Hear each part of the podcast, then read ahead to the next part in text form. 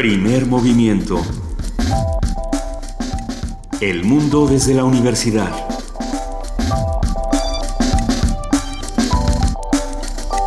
Muy buenos días, son las 7 de la mañana con 3 minutos de este miércoles 29 de junio de 2016. Estamos aquí en Radio NAM Arrancando primer movimiento, querida Luisa Iglesias. Queridísimo Benito Taibo, muy buenos días, muy buen día a todos los que nos escuchan. Estamos en el 860 de AM, en el 96.1 de FM y en www.radionam.unam.mx. Juan Inés de esa, querida jefe de información, buenos días. ¿Cómo están? Buenos días, buenos días en este día tan, difícil. Otro más. Otro más. O sea, es que sí, ya es como...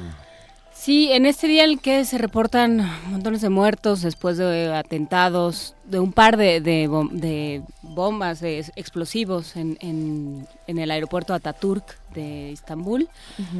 Todavía no se sabe, se ha hablado del Estado Islámico, se ha hablado de los kurdos, los fundamentalistas kurdos. No, no se sabe bien, platicaremos al, al rato, pero es un caso más en el que la población civil queda inerme frente a un ataque que no, no se sabe dónde sale. De entrada tenemos la la reacción muy enérgica de Recep Tayyip Erdogan, el presidente turco, que condena la violencia. Sin embargo, es muy difícil saber qué acciones corresponden cuando ningún grupo se adjudica un ataque como este. Es muy normal que eh, a los pocos momentos de que se, se, realizan estos ataques, los grupos terroristas, si es que son grupos terroristas, de inmediato salen a decir sí, sí fuimos nosotros. Pero en este caso, eh, pues aún no sucede. Vamos a ver qué va pasando. Sí, dentro de algunos años, cuando recordemos estos tiempos oscuros y terribles serán recordados como los años del terror. A, partir del el 11 de septiembre del ataque a las Torres Gemelas, el, mundo se, ha, transformado todos vivimos bajo la constante amenaza de esta posibilidad, los controles migratorios en los aeropuertos, los aviones, es un mundo distinto. Pero más que del terror yo diría, diría del miedo y ahí es donde está el peligro. Estoy de acuerdo. O sea, ahí el verdadero peligro es pensar alguien más es dueño de mi destino.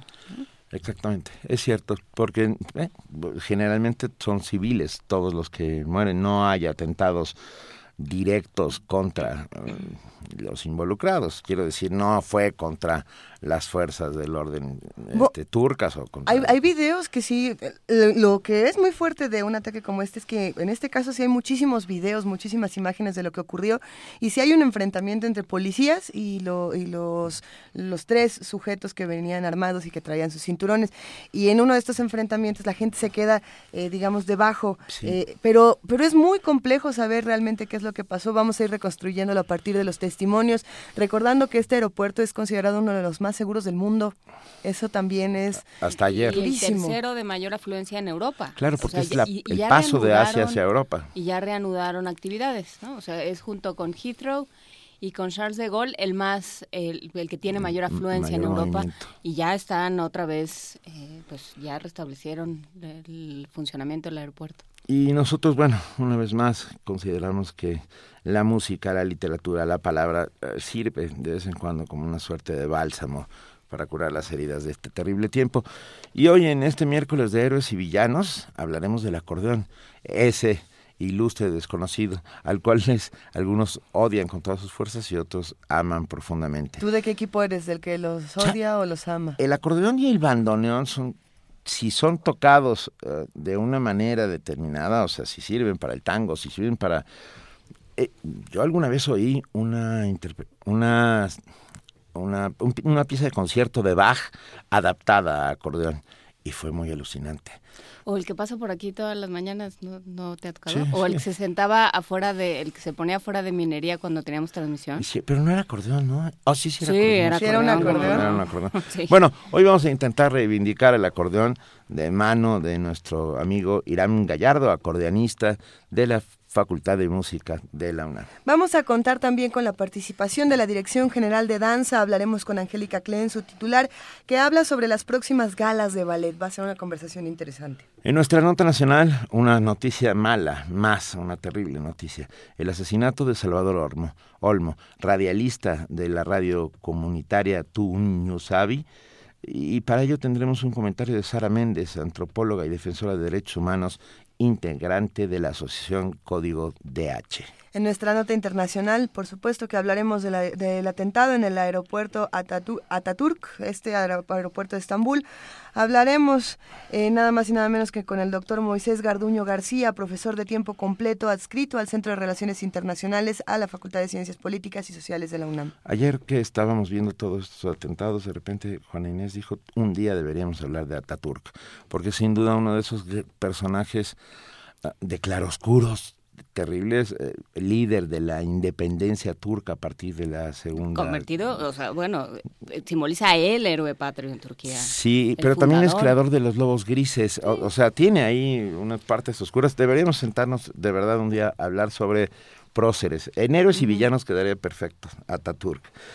Hoy tenemos poesía necesaria y va de la manita de nuestra querida Luisa Iglesias. Sí me toca a mí poesía necesaria. a mí me tocó ayer. Están absolutamente seguros. Sí me toca a mí porque yo tenía la certeza de que yo había leído ayer. Entonces, no, es cierto. No, no es cierto, solo quería ver qué pasaba, pero sí, este. El lunes leíste tú. Tenía, tenía una recomendación. ah, me toca a mí, yo no tengo ningún inconveniente. Algo, algo tendremos. ¿Te toca a ti? ¿Me toca a mí? Vamos a ver. Un poema de reconciliación, vamos a buscar. Eso. Eh, vamos a contar con nuestra mesa del día 1, 2, 3 por Tlahuitoltepec, una conversación con Susana Harp. Ella es cantante y directora de la asociación Skenda. Que estará aquí con nosotros en cabina. Sí.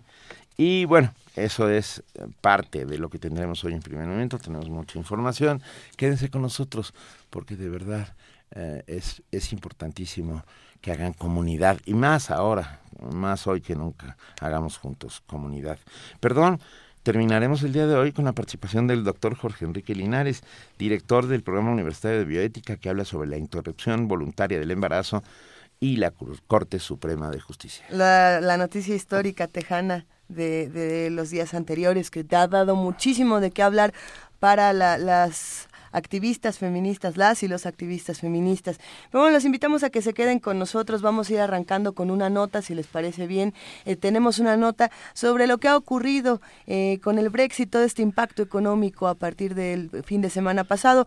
La decisión de los británicos para abandonar la Unión Europea ya tiene efectos en la economía, pues además del recorte al gasto público anunciado por la Secretaría de Hacienda, la producción nacional crecerá menos por el llamado Brexit.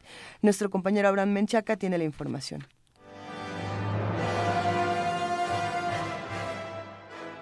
La salida de Gran Bretaña de la Unión Europea implicará un cambio en la economía a nivel global. En México, el gobierno federal respondió de inmediato con un ajuste al gasto público de 32 mil millones de pesos bajo el argumento de evitar una mayor devaluación y especulación en el tipo de cambio. 17 dependencias y organismos del gobierno federal deberán recortar su gasto. Las secretarías de Educación y Salud, prioritarias por los programas sociales, serán las más afectadas con 6.500 millones de pesos cada una, lo que significa el 41% del recorte anunciado. El efecto del Brexit mantiene el peso a la baja el martes se cotizó en 19 pesos con 48 centavos y el índice de precios y cotizaciones de la Bolsa Mexicana de Valores cayó 1.35%. Para el doctor José Luis Martínez Marca, académico de la Facultad de Estudios Superiores Aragón, los efectos de la decisión de los británicos provocará que México crezca menos lo que resta de 2016 y 2017. Frente a esta situación, evidentemente que las acciones más importantes es por el lado del Banco de México mantener la restricción monetaria, la estabilidad de tasas de interés para evitar este mayores fluctuaciones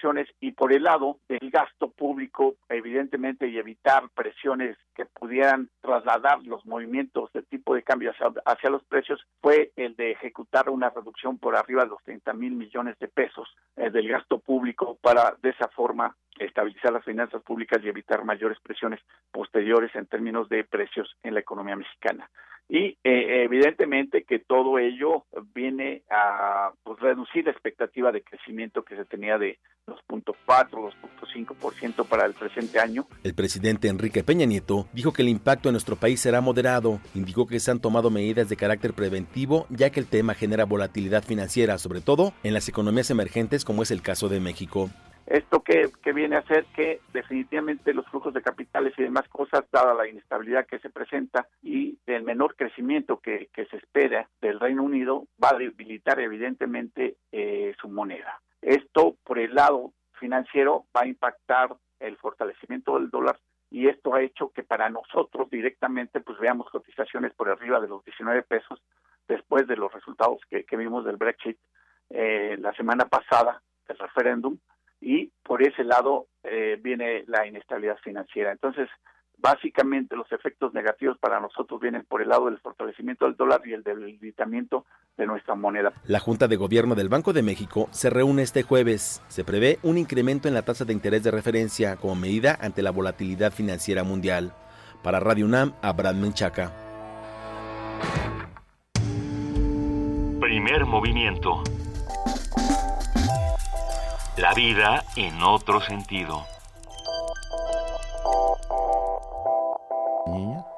Tenemos música para niños, yo estoy preguntando cómo no me oyó. Tenemos, no, tenemos palabras mágicas. ¿Cómo está eso de las palabras mágicas? Lo estamos platicando y me puse muy contenta. Pues ayer, ayer eh, hablábamos de esta canción de Supercalifragilístico sí. entonces yo me quedé pensando en, en cómo, en esta idea de que las palabras de que encantar, como lo dice la, la, raíz, pasa por el canto, pasa por la, por la palabra, por la voz. Y entonces, sí, los, los los hechizos, las, las, los encantamientos tienen que pasar por ciertas palabras. Abracadabra, hocus pocus. Todos estos, y, y luego, por ejemplo, Harry Potter nos dio un montón más. Sí. Pues nacidos del... ¿Cómo se llamaba el patrono? de latín. Expecto patronum. Expecto, expecto patronum. Y la otra que era peor, la de da, da cabrana, no sé qué. Esa era abracadabra. Abada, abada quevada. Abada quevada. Esa es la más dura, ¿no? no, y el horrocrux. No, pero el, es el, era ya otro asunto. El Horrocrux es el objeto que, que guarda en pedacitos el alma. O sea, me siento tan roto como un Horrocrux. Quería decir que tu corazón estaba regado por diferentes lugares. Sí, pero ¿te andabas expresando así por la vida? No, lo que pasa es que tienes corazón diario. de condominio, Es una cosa distinta. Pero vamos a escuchar algunas de los, de los encantamientos de Harry Potter y mándenos sus palabras mágicas. Por favor, las palabras, son palabras mágicas? Las palabras para el encanto, palabras para, para la reconciliación, para el palabras conjuro. para el conjuro, para transformar las cosas. Expeliarmus. Evertestatim. Rictus sempra. Serpent sortia.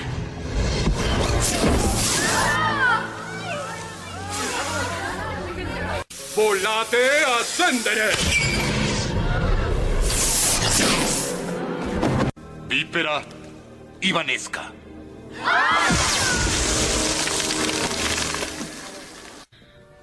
Wingardium Leviosa. Sistema Perium. Araña Exumai. Araña Exumai. Araña Exumai.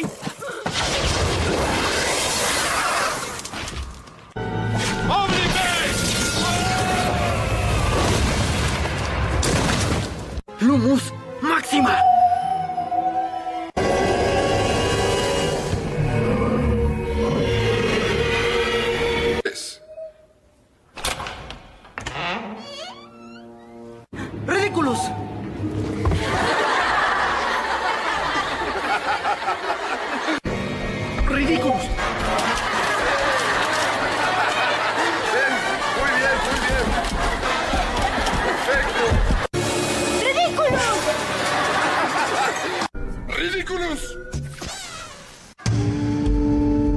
Primer movimiento.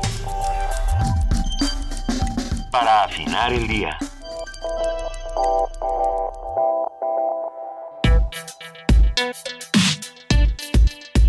Miércoles de Héroes y Villanos.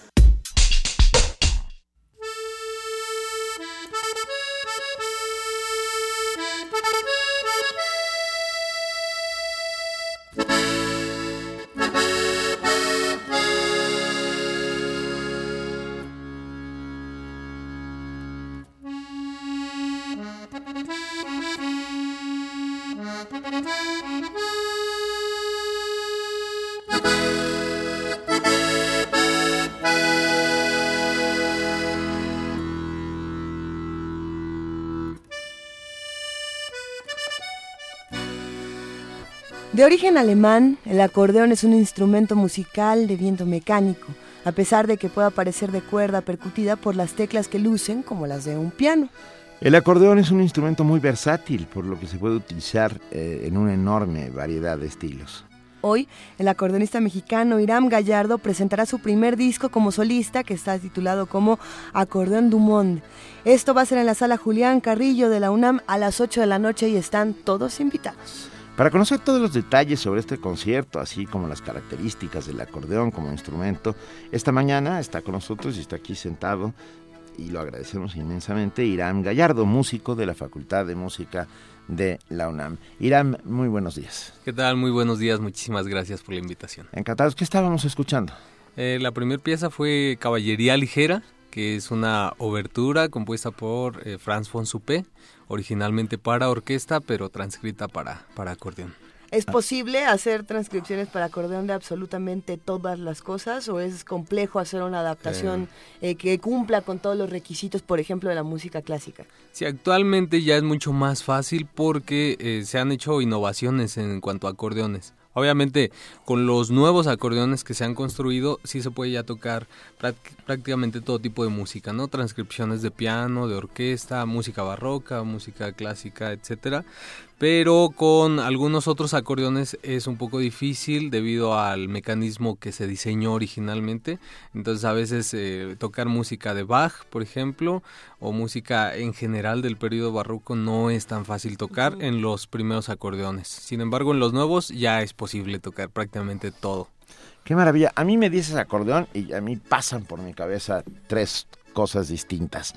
Una de ellas es los bailes... Eh, eh, suizos o, de la zona, De ¿no? un de papa, la, de un la papa, Europa, un sí, papa. exacto, Ajá, sí. ¿no? Alemanes, suizos, etcétera. O este acordeón triste tocado en la ribera del Sena. eh, o los Tigres del Norte. O sea, es la- la y el- parte que me pone más vallenato. nervioso de todo. Ah, claro. El vallenato. razón. Y el vallenato. Pero hay- es mucho más que eso. E- Es, un instrumento que ha sido un poco menospreciado. No sé qué opines, Irán. Sí, de hecho el acordeón surge como un acordeón meramente popular. No se consideraba dentro de la música clásica, porque además estaba muy limitado. Cuando se construyó en 1829, que fue la primer patente que se tuvo, la patente en Austria por Demian Cyril, eh, era un instrumento muy muy limitado, tenía apenas cinco botones y solamente producían acordes, por eso el nombre de acordeón. Entonces realmente era para acompañar en las fiestas, en los bailes, no se producían todavía melodías.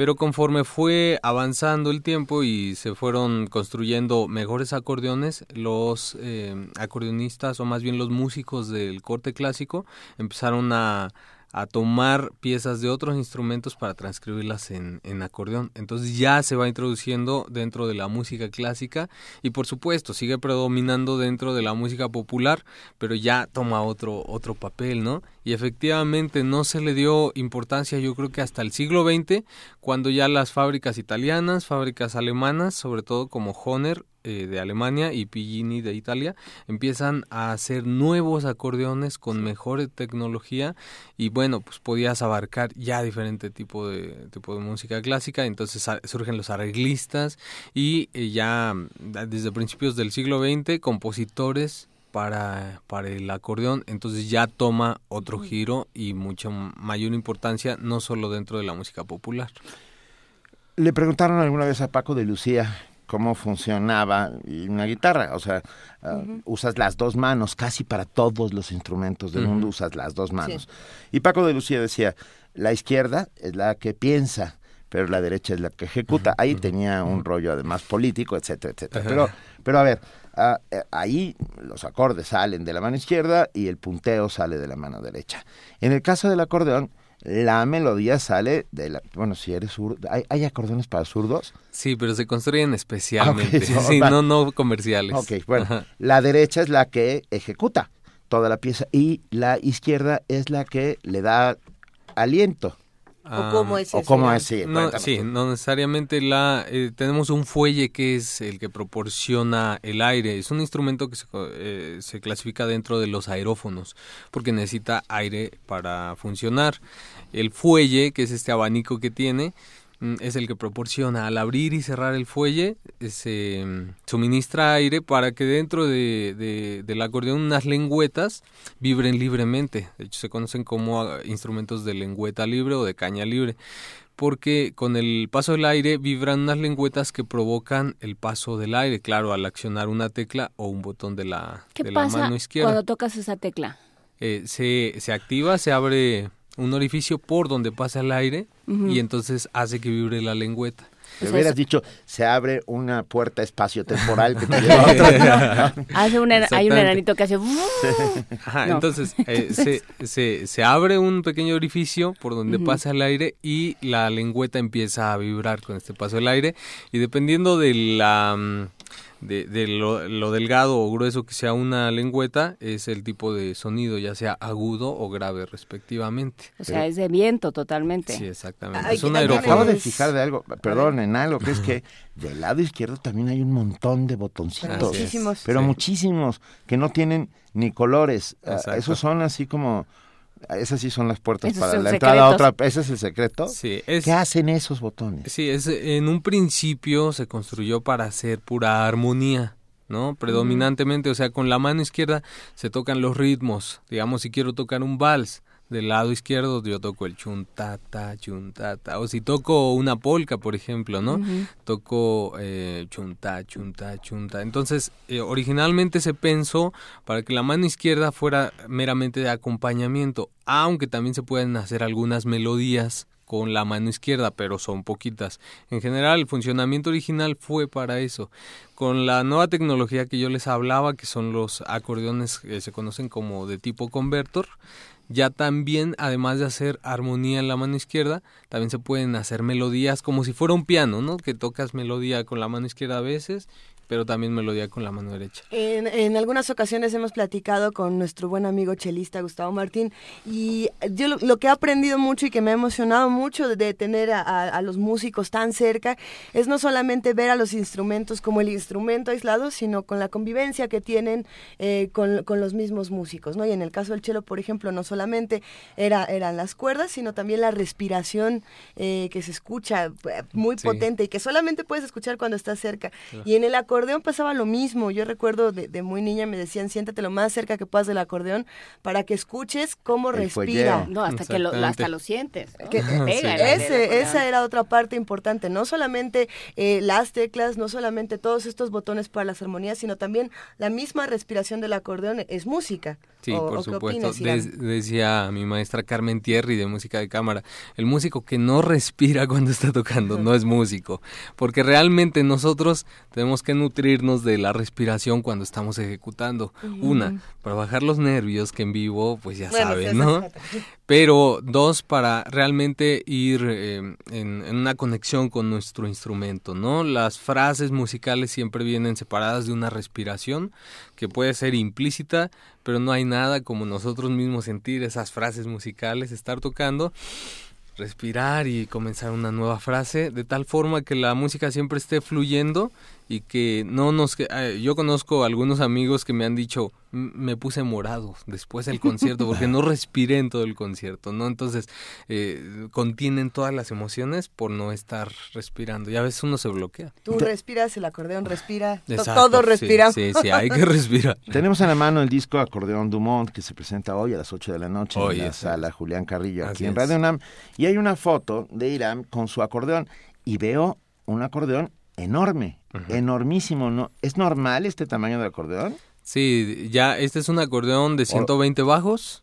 120 bajos. 120 botones en la mano izquierda y eh, digamos que es el, el acordeón profesional, el, el que si te quieres dedicar a la música clásica, mínimo tendrías que tener uno de estas características. 120 bajos y con unos 11 registros en la mano derecha, que son los tipos de sonidos que, que puedes eh, seleccionar como un sintetizador analógico. Bueno, y como dice el propio título, el disco Acordeón del Mundo, a sus- a- hay melodías brasileñas, eh, música clásica, y vamos a escuchar una melodía brasileña. Así es. El famosísimo, es Tico, casi tico. casi un himno, ¿no? Sí, sí. El Ticotico no fuba de Sequiña Abreu, interpretado por Irán Gallardo.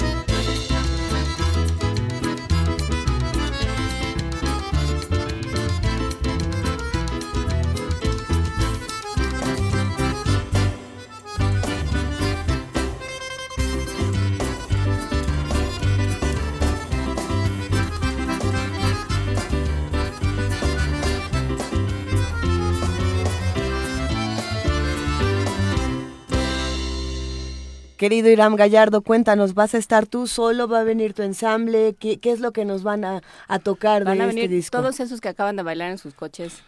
Ah, bueno, y esa también. Como por ejemplo Tecua y yo aquí bailando, dice. Sí, eh, mira, eh, la- el concierto se va a desarrollar de la siguiente manera. El, el disco, de hecho, contiene 12 piezas, de las cuales 9 son de solista y 3 se grabaron con ensamble, que como acaban de escuchar, se metió piano, Ajá. batería, eh, guitarra y bajo. Entonces, eh, en la noche pod- podrán eh, disfrutar todo el ensamble. Primero presentaré todas las obras de solista que se grabaron y posteriormente entrará conmigo el ensamble y además de presentar estas 12 piezas del disco, pues sí tenemos algunas sorpresas. Vamos a tocar un poquito más del show actual que estamos montando, que algunas piezas no se alcanzaron a incluir en este disco, pero va a estar muy rico hoy en la noche. No puedes ir por la vida con tu acordeón. ¿Cuánto pesa? bueno, el mío en las especificaciones técnicas dice que 11.5 kilos más o menos. Ya súmale un poco lo del estuche, como 12, 13 kilos por ahí. Pero sí ando por la vida cargando mi acordeón. ¿Sí? Sí. ¿Y lo sacas así de repente en una fiesta? No. No, normalmente no. Tengo acordeones más chiquitos para fiestas, así en la familia, porque siempre sucede, Claro. ¿no? Hay que tocar las mañanitas, ¿no? Cuando son cumpleaños. y por supuesto, a veces, eh, como yo crecí con, con música popular también, pues toco música norteña ya en- de- al final de la, de la fiesta, ya La sabes. puerta negra, Iram, la puerta negra. ¿Es ese Entonces, momento? Hay un acordeón chiquito que tengo para tocar este tipo de música. Pero nos decías que nadie en tu familia tocaba el acordeón. Esto ¿De fue... dónde salió esa locura? No, de hecho, bueno, no tenemos una tendencia de músicos en la familia. Siempre existe por ahí el tío que tocó alguna vez la guitarra o que cantó y esto, pero no hay músicos profesionales eh, anteriormente. Eh, se dio una generación en mi familia que son mis hermanos, eh, mi primo y yo, que son con, eh, con quienes tengo precisamente el ensamble, eh, que nosotros desde más o menos como los 13 a 15 años más o menos empezamos con la guitarra y de ahí se nos dio mucho la música y actualmente todos estamos estudiando profesionalmente. ¿Cómo te gustó? O sea, ¿cómo decidiste que, que lo tuyo, lo tuyo, lo tuyo era el acordeón? ¿En qué momento fue eso? ¿Cuándo oíste por primera vez un acordeón? Pues no, desde muy chiquito yo estaba en contacto con, con la música norteña, entonces desde ese entonces a mí me gustaba mucho el acordeón, pero eh, no tenía todavía la noción de que íbamos a, a dedicarnos a la música, entonces yo empiezo con la guitarra, ¿verdad? Además los instrumentos, los acordeones son súper caros, muy muy caros, entonces lo más asequible en ese momento era una guitarra. Y yo estudié ingeniería primero. Ok. Por Durante, el- durante la ingeniería estuve siempre tocando música, pero tuve muy poco contacto con la con el acordeón. Fue yo creo que hasta los 20, 21 años cuando me compro este acordeón pequeño que les comento que tengo para las fiestas. Y eh, finalmente, eh, cuando ya termino la carrera, yo sabía que me iba a dedicar a la música y veo que la Facultad de Música impartía, en ese, en ese tiempo la Escuela Nacional de Música impartía la carrera de instrumentista con acordeón. Además, música clásica, y para mí fue una revelación porque yo pensaba que no se podía estudiar el instrumento, digamos, con una carrera, ¿no? Solamente pues de oído y de ver, etcétera. Oyendo Pero- a Ramón Ayala. ya. Exactamente, que era lo que yo hacía en este momento, ¿no? Tocar canciones norteñas de Ramón Ayala, Los Tigres del Norte, etcétera, pero tenía además poco contacto con la música clásica. Entonces ya con la tecnología, bueno, pues pude ver miles de videos de italianos, alemanes, pero tocando este acordeón. Entonces se conjugan las dos cosas. Veo que la Facultad de Música ofrece la carrera y, y ya el gusto que estaba germinando en mí, bueno, pues se combinó con esto y ya de ahí empecé. Primero estudié un año en la Escuela de Iniciación Artística número 2 y después ya hice mi examen a la Escuela Nacional de Música. Afortunadamente me quedé y han sido ocho años ininterrumpidos eh, Ya- tocando este Llevas- ah, instrumento. y ya, ya terminaste la carrera. Acabo de terminar este semestre, justo estoy ahorita en el proceso de titulación ¿Eres- porque ¿Vas a ser licenciado en acordeón? exactamente Licencia- muchas gracias y bueno, yo calculo que por noviembre estaremos haciendo ya el examen de titulación, que es un concierto que tenemos que ofrecer de una hora joya. aproximadamente. ¿Te podemos ir? O Por sea, eso nos supuesto, puede- eh, por ¿Hay supuesto, les otros acordeonistas en tu generación? Eh, no, en mi generación soy es que el tengo único. la impresión de que eres el único, Sí, ¿no? soy el único en mi generación. Ya ahorita la Facultad de Música, Ya tiene pues sí tres. tiene, tiene como cinco o seis. Podríamos hablar. Sí, no, es, es muy poquita todavía la demanda que tiene el instrumento, pero sí creo que cada año se interesan un poquito más los alumnos, hacen su examen y, y se está se está gestando, creo, una buena generación de acordeonistas. Tenemos una pregunta de Liam Lora Morrison que nos dice eh, que si te podemos preguntar, Iram, eh, la relación que tiene precisamente el acordeón con el bandoneón. Sí, por supuesto. Em, Son familia. Bueno, so- primero, son como sí, exactamente. Los dos son de la familia de aerófonos porque funcionan con el mismo principio, ¿no? De la lengüeta libre, que ambos, eh, ya lo explicaba hace, hace un momento.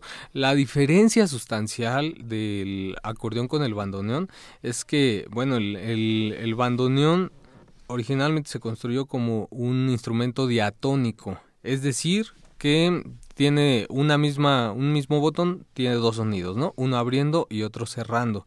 Actualmente ya se hicieron bandoneones cromáticos, pero los los puristas, los que siguen tocando tango con el bandoneón, eh, prefieren, por supuesto, el modelo original. Y suena más triste, ¿por qué? Sí, eh, la mm, tiene otro otro tipo de lengüetas que son Ah, más agudas, entonces el sonido del bandoneón es mucho más brillante que el del acordeón. Incluso quisieron mm, hacer eh, una semejanza, una similitud con las voces del acordeón para eh, asemejarse al bandoneón, pero no no se logra porque además el el bandoneón dicen que tiene tres fuelles, en realidad tiene un fuelle pero es un fuelle más largo, está, está dividido en tres partes. Entonces esto ayuda a tener un una mayor eh, brillantez del sonido, ¿sí? Es, es un poco más agudo, sí es por supuesto más melancólico su sonido y aunque se trata de imi- imitar en el acordeón, se puede lograr como un 80%, pero no en, en 100%. Entonces es un instrumento sí diferente. ¿Hay acordeonistas atrilistas? Quiero decir, acordeonistas que estén en una orquesta.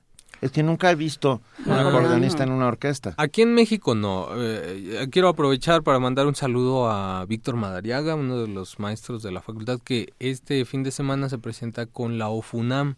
Van a tocar, me parece, algunos tangos. Entonces, lo que se ha dado aquí en México es que eh, yo incluso he estado participando como músico en la- con la OFUNAM y también con la eh, Orquesta Juvenil Eduardo Mata pero son invitaciones cuando se presenta algún tipo de espectáculo que lleva acordeón, pero no como planta, no en la alineación principal de la orquesta.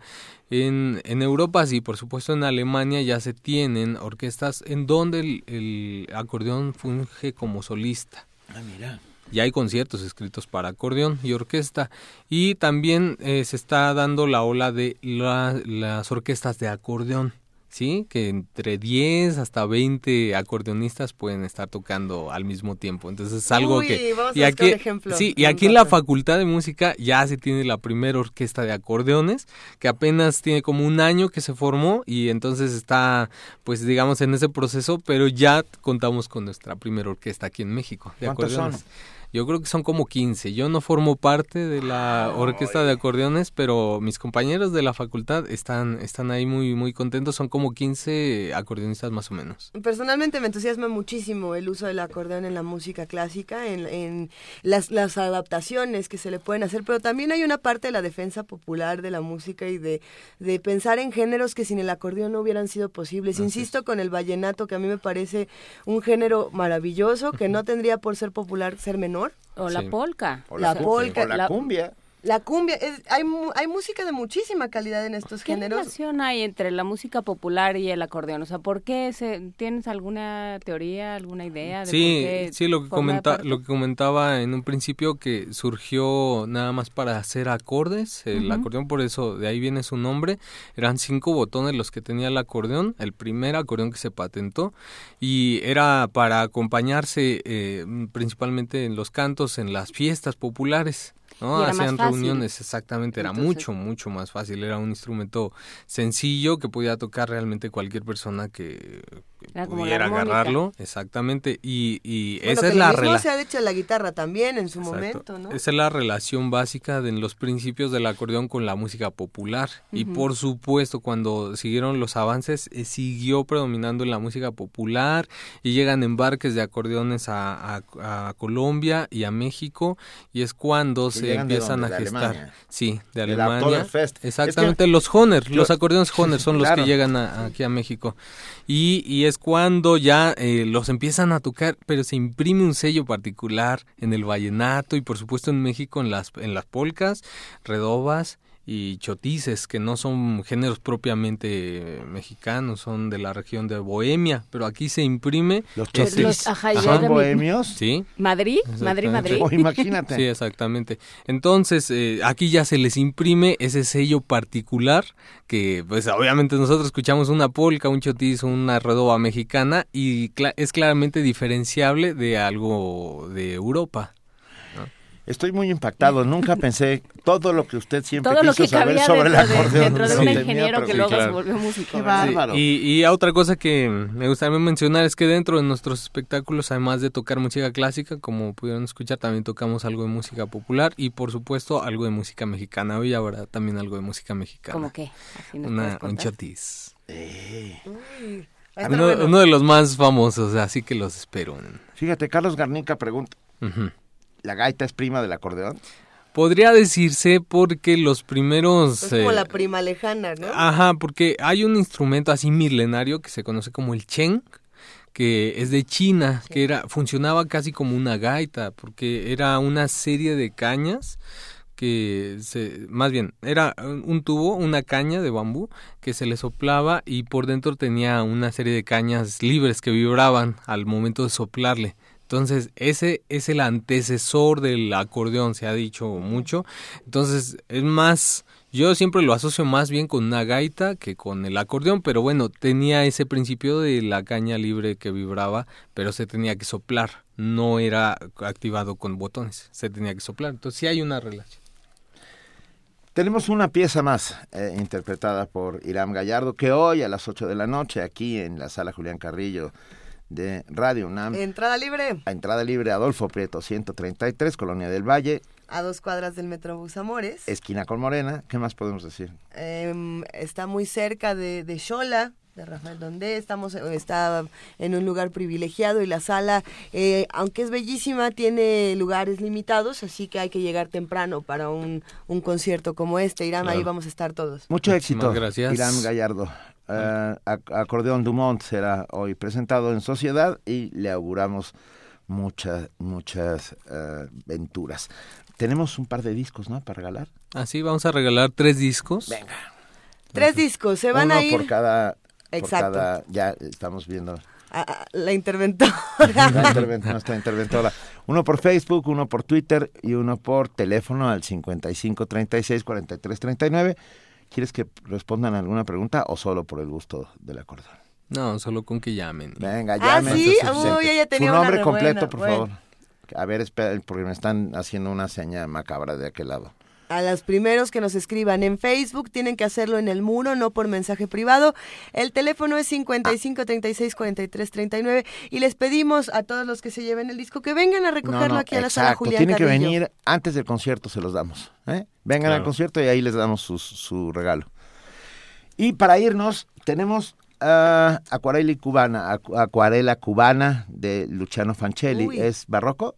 No, esto No. ya es una pieza original para acordeón. Ah. Esta fue compuesta por Luciano Fancelli, siglo XX. Ah, del siglo Él vibró- vivió alrededor de 24 años nada más y dejó varias composiciones para, para acordeón solo. Fíjate. Y buenísimas porque además este tipo de obras se utilizan mucho en los conciertos internacionales, en los concursos internacionales que se celebran de acordeón. Pues es va. una obra buenísima. Acuareli Cubani de Luciano Fancelli con Iram Gallardo, acordeón Dumont. Gracias por estar con nosotros. Puedes decir lo que gustes, Iram. Muchísimas gracias. Bueno, pues nada más quiero agradecer la, la oportunidad que nos dan, agradecer por supuesto a, a, mi amiga Laura Fernández que se ha hecho cargo de toda la campaña de medios y fue por quien estamos aquí en esta entrevista. Muchísimas gracias Laura. Agradecer a mis hermanos Daniel, Rodrigo y a mi primo Mario que al rato los veo en el concierto y bueno pues a todas las personas que se han sumado para que este disco sea posible. Muchísimas vale. gracias. Gracias, gracias a ti. Gallardo. Nos vamos con la cobra y la cubana.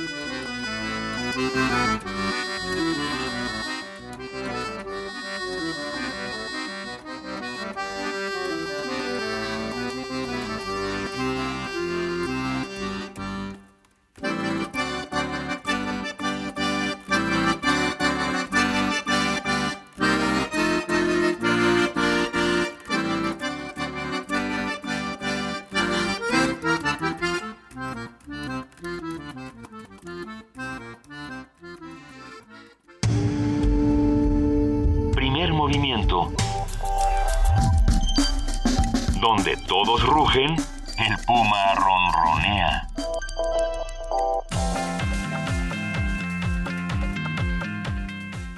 Mesa de debate. Todo con educación. Reflexiones sobre la reforma educativa. Doctor Manuel Gilantón, investigador del Centro de Estudios Sociológicos del Colegio de México. A mí me parece que el movimiento magisterial ¿m? podría decir lo siguiente, reforma sí, pero no así. Evaluación sí, y más exigente, pero no esta. Una evaluación que rete. Yo soy profesor y les digo con toda franqueza, tengo muchas cosas que mejorar. A pesar que digan que chango viejo no aprende truco, este maroma nueva, yo estoy dispuesto a mejorar. Pero si me dicen que o saco buena calificación en la evaluación o me corren, me preparo para la evaluación y no cambio nada en mi vida cotidiana. El problema de la evaluación es que se está convirtiendo en un requisito laboral y no en un incremento de la capacidad de generar ambientes de aprendizaje. Y yo sí creo que debemos aceptar que es necesaria la evaluación, tenemos que aceptar que tenemos mucho que, mejorar, pero que desde, desde la planeación de la evaluación en el aula por personas que nunca han estado en un aula, es incorrecto. Mesa de debate. Todo con educación. Reflexiones sobre la reforma educativa. Primer movimiento. Escucha la vida con otro sentido.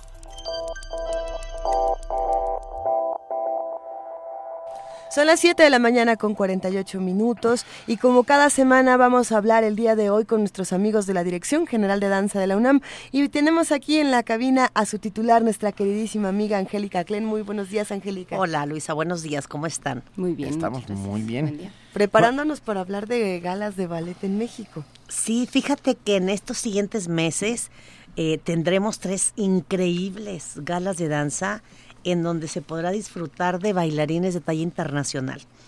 Eh, las tres galas es, es, es, maravilloso porque son organizadas por artistas mexicanos que tienen la preocupación de fomentar el gusto por la danza, apoyar en la formación de públicos y ofrecer eventos pues de alto nivel en el país. Eh, ¿Por qué en estas fechas? Eh, son las fechas de vacaciones de los bailarines en las compañías. Las compañías tienen, algunos tienen vacaciones y otros tienen receso. este, se terminan sus contratos en el verano y es, la, es el momento en que los bailarines tienen la libertad de poder viajar y bailar en otros lados que no son en sus compañías. Entonces se ha dado que, eh, que estos espacios entre julio, agosto, principios de septiembre son fechas ideales para poder reunir artistas de diferentes compañías del mundo. Entonces, bueno, eh, arrancamos, lo, lo comento porque eh, va a haber gente que le, que le encante la idea, quizá no de ver una de las galas, sino ver las tres. Entonces, los boletos se agotan. Es increíble por, por la, eh, la calidad de artistas que se presentan, que las tres galas tienen, cada una tiene su perfil eh, muy específico, pero son maravillosas. Entonces, la primera se va a llevar a cabo el 30 de julio en el Auditorio Telmex en la ciudad de Guadalajara. Esta gala se llama Despertares y es organizada por el primer bailarín del English National Ballet, Isaac Hernández, mexicano. Jovencísimo. 26 años. Sí, no, no, no, no. Que presentará obras de ballet contemporáneo, ahora integra freestyle, tap y música en vivo. Él, él, él plantea que, la, que, que para él es importante que la gente vea que la danza no es aburrida. Y además Entonces, hay una idea como de, inter- de improvisación también en todo, o sea, en eso que planteas, todos los géneros son de improvisación. Es maravilloso. Entonces, por ejemplo, en esta gala, e- esa noche en Guadalajara, está Nadia Mara del Atlanta Ballet, Joan Boada, muy conocido, Esteban Hernández, y Yedani de, eh, Dedjibin del Ballet de San Francisco, François Lou del Opera de París, Tamara Rojo, que actualmente es la directora del English National Ballet, Joaquín de Luz del New York City Ballet, Sander Parish del Mariinsky Ballet de San Petersburgo.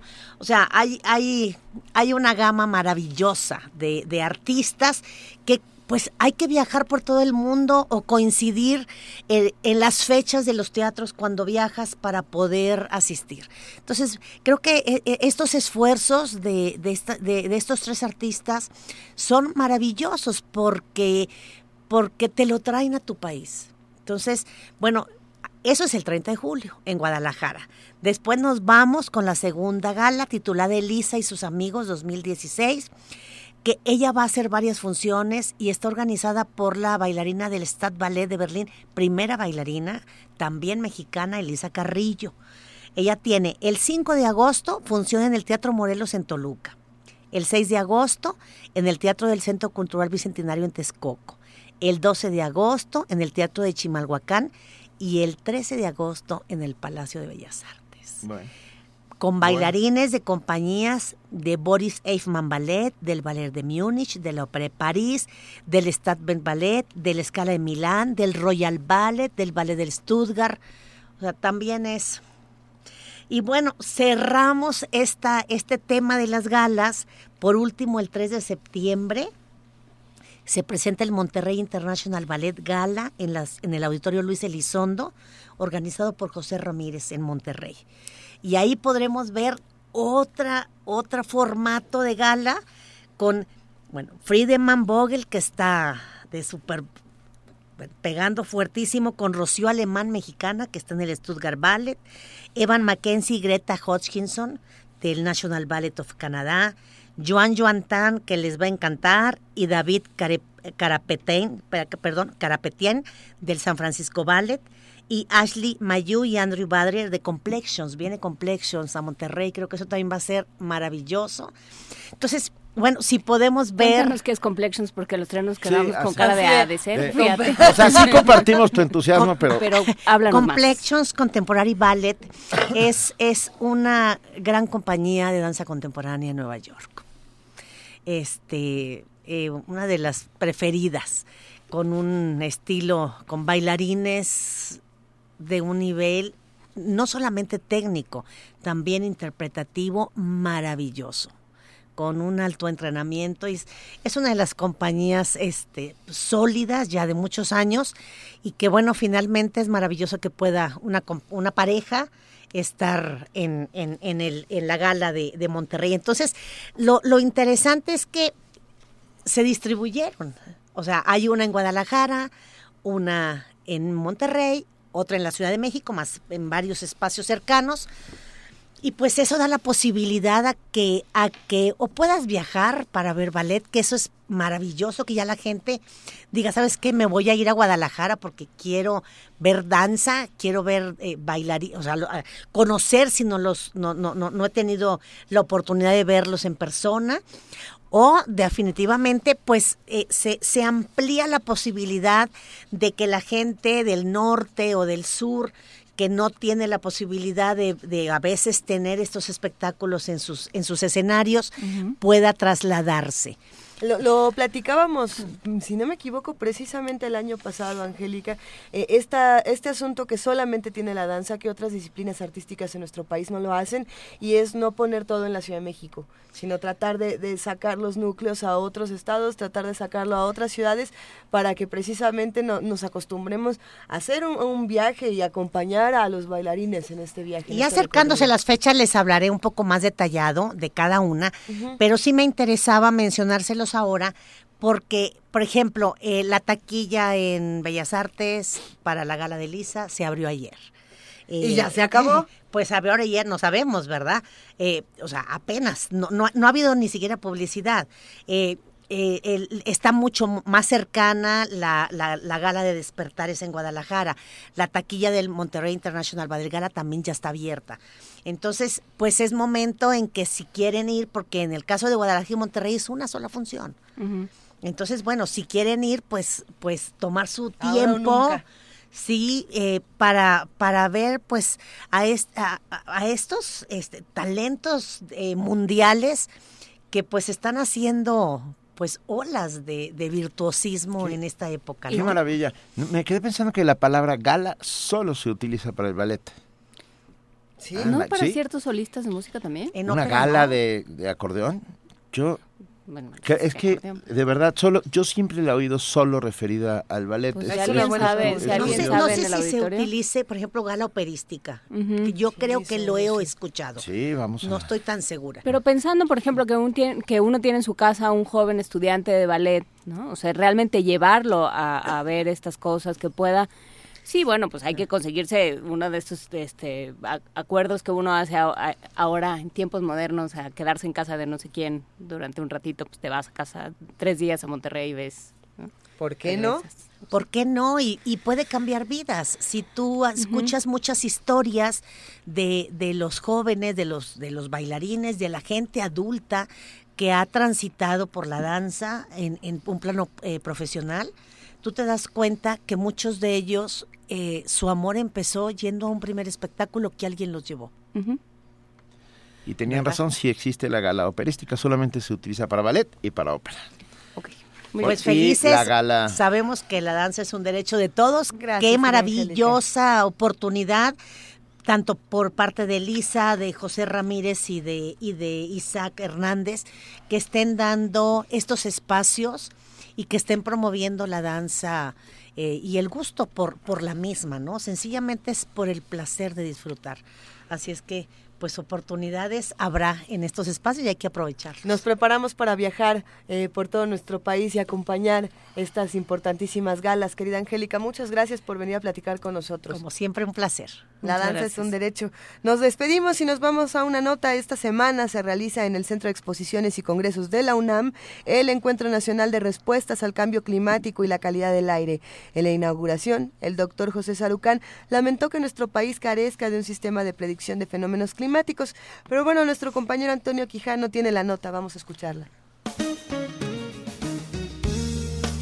En México no tenemos una predicción adecuada ante fenómenos climáticos, advirtió el doctor José Sarucán, coordinador nacional de la Comisión Nacional para el Uso y Conocimiento de la Biodiversidad. Por mucha capacidad que tengamos de responder, lo cual es espléndido, los daños y las, las consecuencias, pues esas son más difíciles de lidiar con ellas. El asunto es que no tenemos una buena predicción de qué es lo que nos va a pasar. Los datos, los modelos climáticos en México son verdaderamente, me recuerdan los rompecabezas para niños muy chiquitos en el que hay nada más cuatro piezas y bueno, hay que armarlas, pues son cuatro piezas, no hay manera de tener detalle de lo que está pasando. Al participar en la inauguración del Encuentro Nacional de Respuestas al Cambio Climático y la Calidad del Aire, el científico universitario dijo que la Conavio busca soluciones para estos problemas a través de las plantas cultivadas a lo largo de la historia. Y en esa diversidad biológica, todas las plantas cultivadas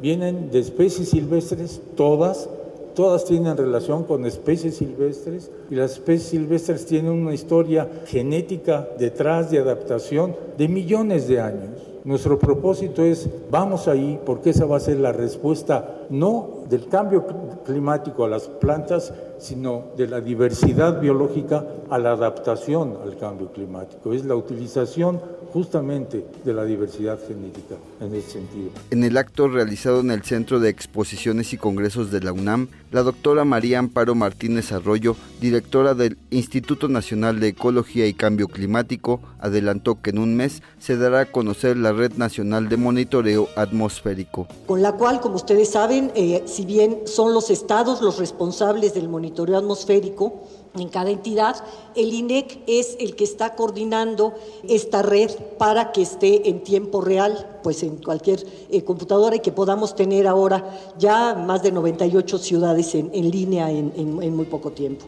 El Encuentro Nacional de Respuestas al Cambio Climático y la Calidad del Aire concluirá el 1 de julio próximo. Para Radio UNAM, Antonio Quijano.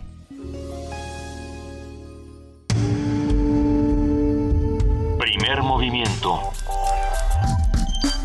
Información azul y oro.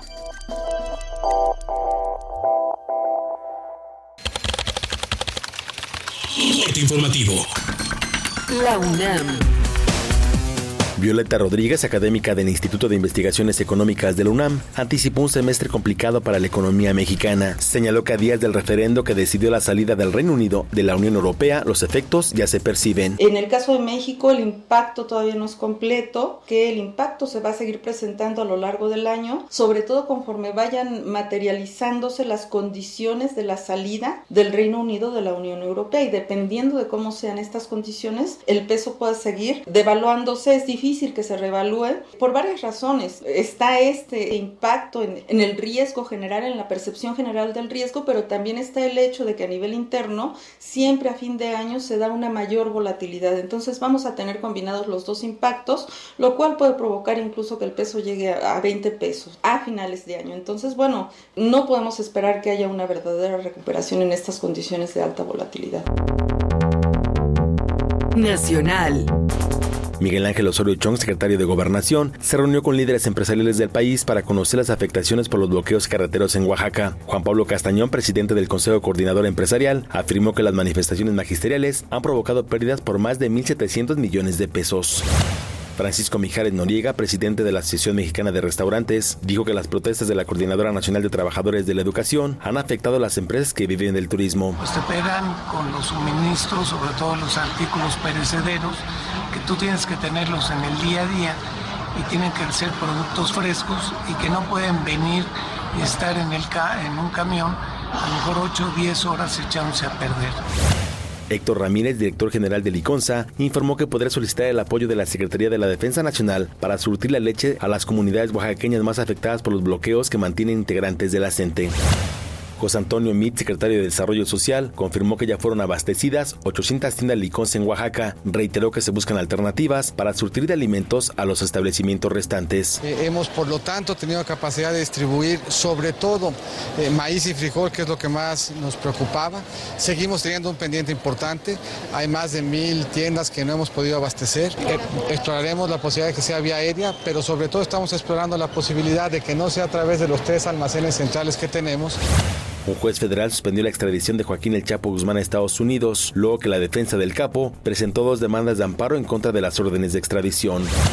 Justin Trudeau, primer ministro de Canadá, confirmó que su gobierno suprimirá el requerimiento de visa a ciudadanos mexicanos a partir del 1 de diciembre próximo. A partir del 1 de diciembre del año 2016, Canadá levantará el visado impuesto a los ciudadanos mexicanos, un visado que ha restringido sus viajes a Canadá.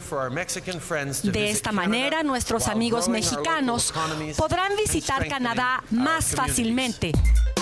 Economía y finanzas. El Instituto Nacional de Estadística y Geografía, INEGI, reportó que el primer trimestre del año, el 41.5% de los desempleados se concentró en jóvenes, cuya edad oscila entre los 20 y 29 años. Esto representa la mayor tasa de desempleo juvenil en más de 11 años. Internacional. El Observatorio Sirio de Derechos Humanos informó que el grupo terrorista Estado Islámico ha asesinado a 4.287 personas en Siria desde que proclamó el califato hace dos años. El primer grupo de integrantes de la misión política de la ONU que observará el cese de las hostilidades y desarme en Colombia ya se encuentra en el país sudamericano, habla Farahak, portavoz del organismo. Los observadores, 23 en total, son provenientes de Argentina, Bolivia, El Salvador, Guatemala, México, Paraguay y Uruguay. Ellos se unen al equipo de avanzada de 20 civiles que ya se encontraba en Bogotá preparando el establecimiento de la misión. Hasta aquí el reporte, en una hora más información. Radio UNAM, clásicamente informativa. Primer movimiento. Donde todos rugen, el puma ronronea.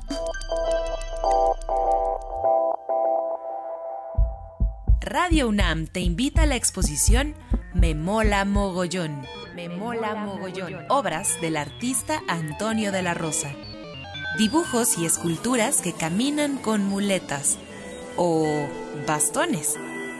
A partir del 10 de junio en el lobby de la sala Julián Carrillo.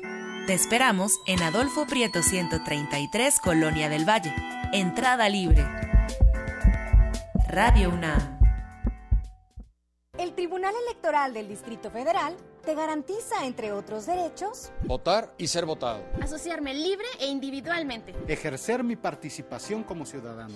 Para ello, el TEDF resuelve las controversias que plantean ciudadanos, candidatos independientes, partidos y asociaciones políticas, entre otros. Como ves, es una función que el TEDF realiza de manera permanente y para todos. Tribunal Electoral del Distrito Federal por la defensa de tus derechos político-electorales. En el cine, después de todo, lo más importante es la imagen.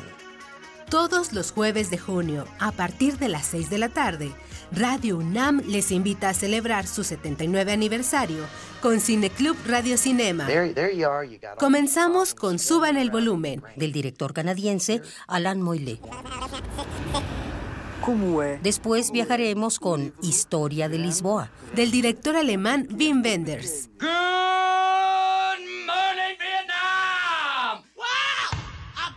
Y Buenos días Vietnam, del director norteamericano Barry Levinson. Todos los jueves de junio, a partir de las 6 de la tarde, La magia del cine en Cineclub Radio Cinema. Sala Julián Carrillo de Radio UNAM. Adolfo Prieto 133 en la Colonia del Valle. Entrada libre. Radio UNAM. 79 aniversario. Primer movimiento. Donde todos rugen, el puma ronronea.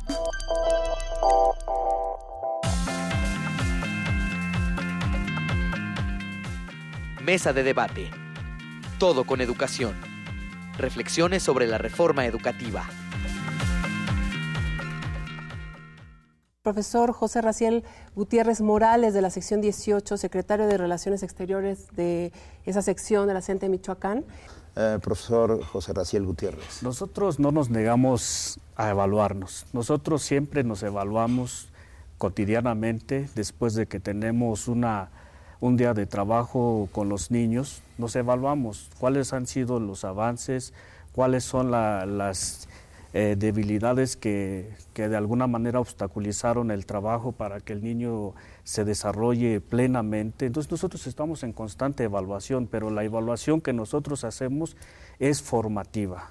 Entonces que nos permita este, llevar a sacar del rezago educativo a nuestros alumnos y eso también nos da la posibilidad también de detectar cuáles son nuestras debilidades como trabajadores de la educación, pero dentro del marco de un contexto real. Entonces nosotros no podemos eh, implementar una evaluación estandarizada que no corresponde a nuestras necesidades, a nuestros contextos.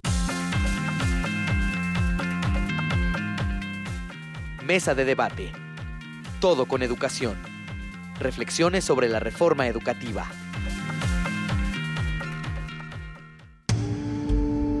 Primer movimiento. La vida en otro sentido.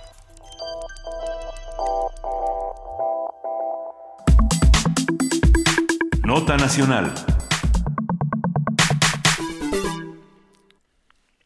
La radio comunitaria Tuño Savi denunció la tortura y asesinato del radialista Salvador Olmos García, uno de sus integrantes. Salvador Olmo era activista y defensor de las tierras y comunidades mixtecas. También se desempeñó como periodista y colaboraba en el programa Pitaya Negra de la radio comunitaria Tunyu Sabi, ubicada en la normal de Oaxapan de León, en Oaxaca. Elementos de la Policía Municipal de esta localidad han sido señalados como los probables responsables de la muerte del periodista. De acuerdo con Código DH, la radio comunitaria Tuñusabi informó aproximadamente a las 11 de la noche del sábado 25 de junio sobre la presencia de elementos policíacos cerca de la radio, quienes estaban tomando fotografías en un, eh, cito, un acto de hostigamiento y de posible desalojo. Al parecer, Salvador fue detenido por elementos de la Policía Municipal. La madrugada del 26 de junio su cuerpo fue hallado con señales de tortura y severas lesiones. Según versiones difundidas por medios de comunicación, Salvador fue atropellado por una patrulla. El, municipio de, de Guajuapan perdón, ha informado que un policía ya fue detenido y puesto a disposición del Ministerio Público. A partir de esta nota lamentabilísima, eh, lamentamos profundamente la muerte de un colega y más en estas circunstancias. Sí. Hoy analizaremos la situación de las radios comunitarias en Oaxaca y otras partes de la región. Y para ello está con nosotros, y lo agradecemos inmensamente, Sara Méndez, antropóloga y defensora de derechos humanos, integrante de la Asociación Código DH. Sara, buenos días. Muy buenos días. Eh, muchísimas gracias por la invitación y por permitirme saludar a tu público. Buen día a todas y todos. Es un enorme placer. Muy buenos días, Sara. Eh, por favor, cuéntanos ¿Qué es esta radio comunitaria? ¿A, a quién está, a quién le habla Tuño Sabi y a quién le está prestando servicios? Bueno, esta es una radio comunitaria que se encuentra ubicada en la normal de Huajuapan de León. Es una radio eh, magisterial, podríamos decirlo, pero que ha abierto sus puertas a una serie muy amplia de voces eh, allá en Huajuapan y que ha estado dando información eh, muy importante sobre eh, lo acontecido en Nochistlán la semana pasada. Sí. Eh, nos preguntamos qué fue lo que lo que sucedió cómo de entrada para seguir hablando un poco de la función de las radios comunitarias ¿qué, por qué creen que pudieran estar siendo tan vigilados tan hostigados en los últimos días bueno eh, Hemos constatado que hay un cerco informativo, eh, por lo menos aquí en Oaxaca, respecto a lo, a lo ocurrido el pasado eh, domingo en Nochistlán, ¿no? Y los acontecimientos que se han venido suscitando, especialmente a raíz del eh, pues de la presencia policíaca en este lugar, ¿no? Eh, las radios comunitarias han estado brindando información y, y han estado también eh, colocando eh, la voz magisterial, la opinión de los maestros, de los heridos, de las personas que fueron víctimas en este atroz hecho, en esta masacre que hemos vivido la semana pasada en Nochistlán. Pero uh, cuéntanos un poco, Sara, si, si te parece bien, uh, el trabajo de las radios comunitarias, y particularmente en Oaxaca, eh, el, el, estado de la República con mayor número de municipios, muchos de ellos indígenas, que es justamente a donde estas radios comunitarias tienen incidencia y funcionan de una manera espe espectacular. Eh, mire, eh, en Oaxaca pues efectivamente hay una gran presencia de radios comunitarias y esto tiene que ver también con eh, pues justamente la importancia también de las lenguas indígenas. Muchas de estas radios son en lenguas indígenas diferentes a lo largo de todo el estado no tienen grandes coberturas, ¿no? son pequeñas radios que a veces atienden una comunidad, un municipio, eh, como en el caso de esta de Guajuapan. No son radios con una cobertura, digamos, muy poderosa, ¿no? Sin embargo, son una fuente muy importante de información para su población, porque ahí se escuchan eh, opiniones o voces que eh, no se escuchan en una radio comercial, ¿no? Eh, también se ha por lo menos eh, se ha podido mirar en los últimos días, cómo las radios comerciales tienen una voz eh, que siempre está atacando permanentemente el magisterio, por ejemplo, ¿no? O que eh, no permiten escuchar otro tipo de opiniones, ¿no? Que puedan estar como a favor de, del magisterio o de organizaciones que resisten en comunidades, algunas de ellas afectadas por megaproyectos. En fin, hay una gama de temas que se cubren desde las radios comunitarias, son radios también que impulsan eh, en su mayoría eh, pues a las culturas locales, que usan la lengua, que eh, informan también sobre los derechos humanos a la población. En fin, hay una gama muy amplia y en Oaxaca pues a lo largo y ancho del estado tenemos este tipo de expresión. La Mixteca es un lugar también donde hay varias red, radios de este tipo y que pues han estado eh, brindando un servicio a la comunidad, ¿no? Muchas radios también de este tipo ayudan a conectar a la población migrante. Algunas de ellas eh, es el caso, me parece, el año Sabi, que también está en línea, está en Internet, ¿no? Y esto permite también eh, una conexión hacia el exterior, especialmente con la población migrante que en el caso de la Mixteca es muy importante.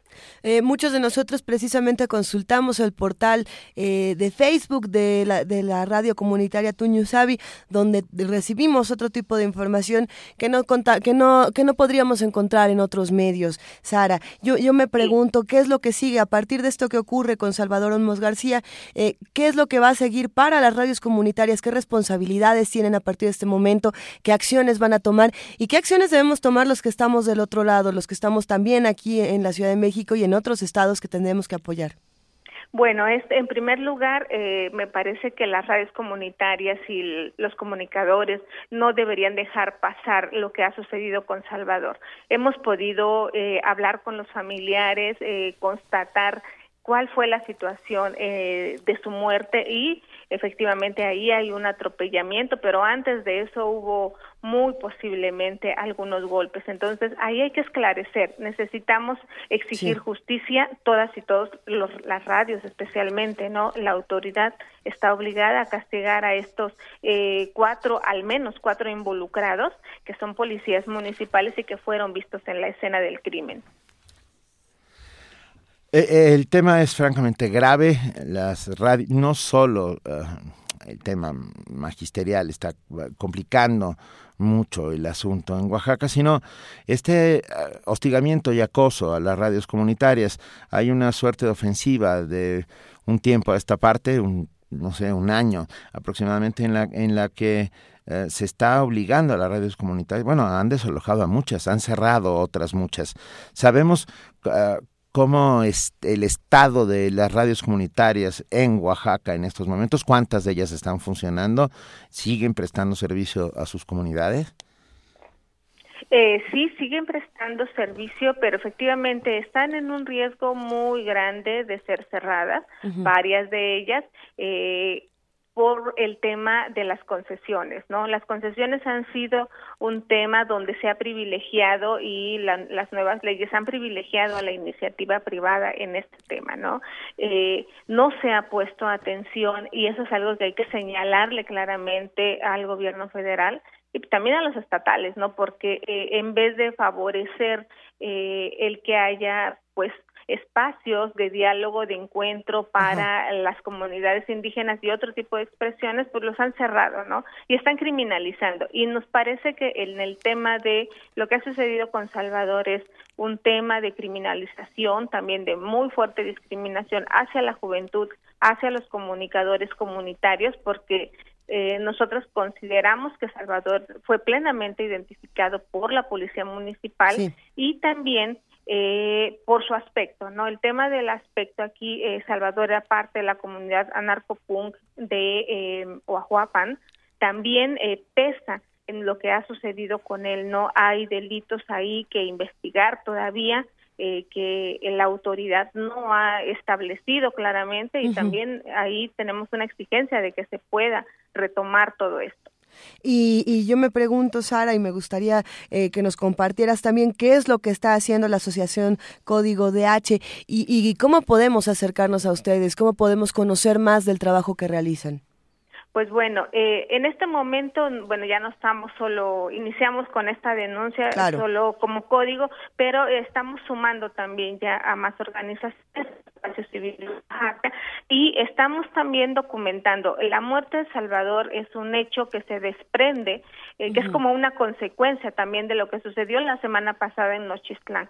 Y ahí, eh, pues, vamos a seguir eh, nosotras como sociedad civil oaxaqueña, pues, eh, documentando qué ha sucedido tanto en Nochistlán como en otros eh, eventos de violencia que hubo aquí la semana pasada con la Policía Federal y lo que se deriva de estos hechos. No hay una impunidad muy grande. Lo que ha sucedido con Salvador no puede desligarse de los hechos del 19 de junio y eh, estaremos también eh, informando a la ciudadanía, pues sobre todo a través del, del Facebook. Tenemos una página web que compartimos, eh, bueno, no una página web, una página Face que compartimos con otras organizaciones, que es 10 años construyendo eh, movimiento social en Oaxaca.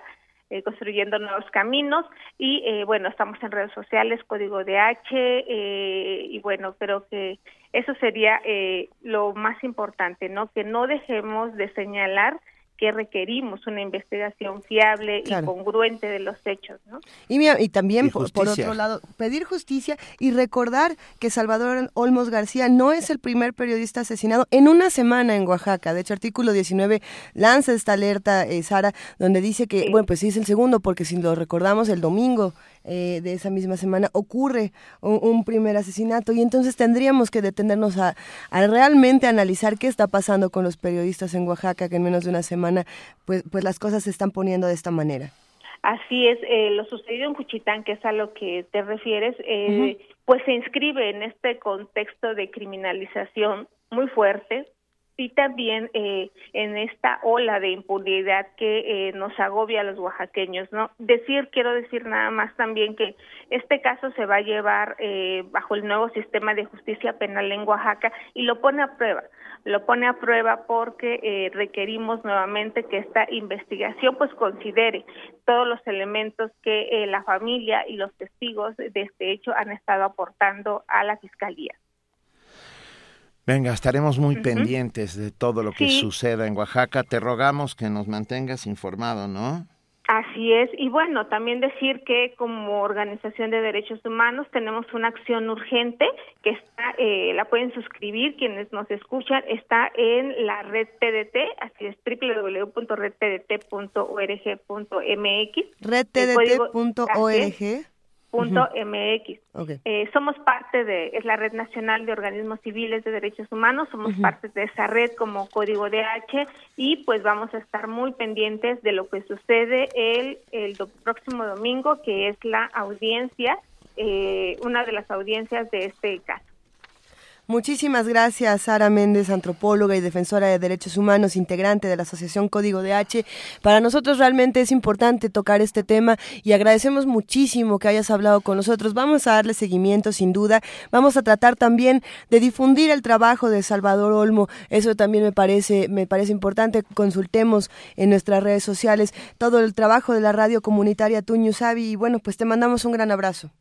Muchísimas gracias y decir que eh, el año Sabi, como se le conoce allá en la región, pues ha sido una, una fuente muy importante eh, de información y un espacio de diálogo también, ¿no? Eh, hay todas las voces, a veces hay algunas voces que exageran un poco respecto a los hechos del 19. Nosotros insistimos y creo que mucha gente de la radio también está de acuerdo con nosotras en que necesitamos también ir verificando nuestra información. Sin embargo, los llamados que se desde la radio son fundamentales, ¿no? Son, fundamentales, para acabar con la impunidad, para denunciar lo que ha estado sucediendo eh, la semana pasada en Nochistlán y decirle al público también que estamos dando seguimiento como sociedad civil oaxaqueña, estamos muy indignados, muy eh, dolidos también por el actuar de la Policía Estatal, por el actuar de la Policía Federal el pasado domingo y vamos a seguir insistiendo, no vamos a dejar de insistir en el tema de, la justicia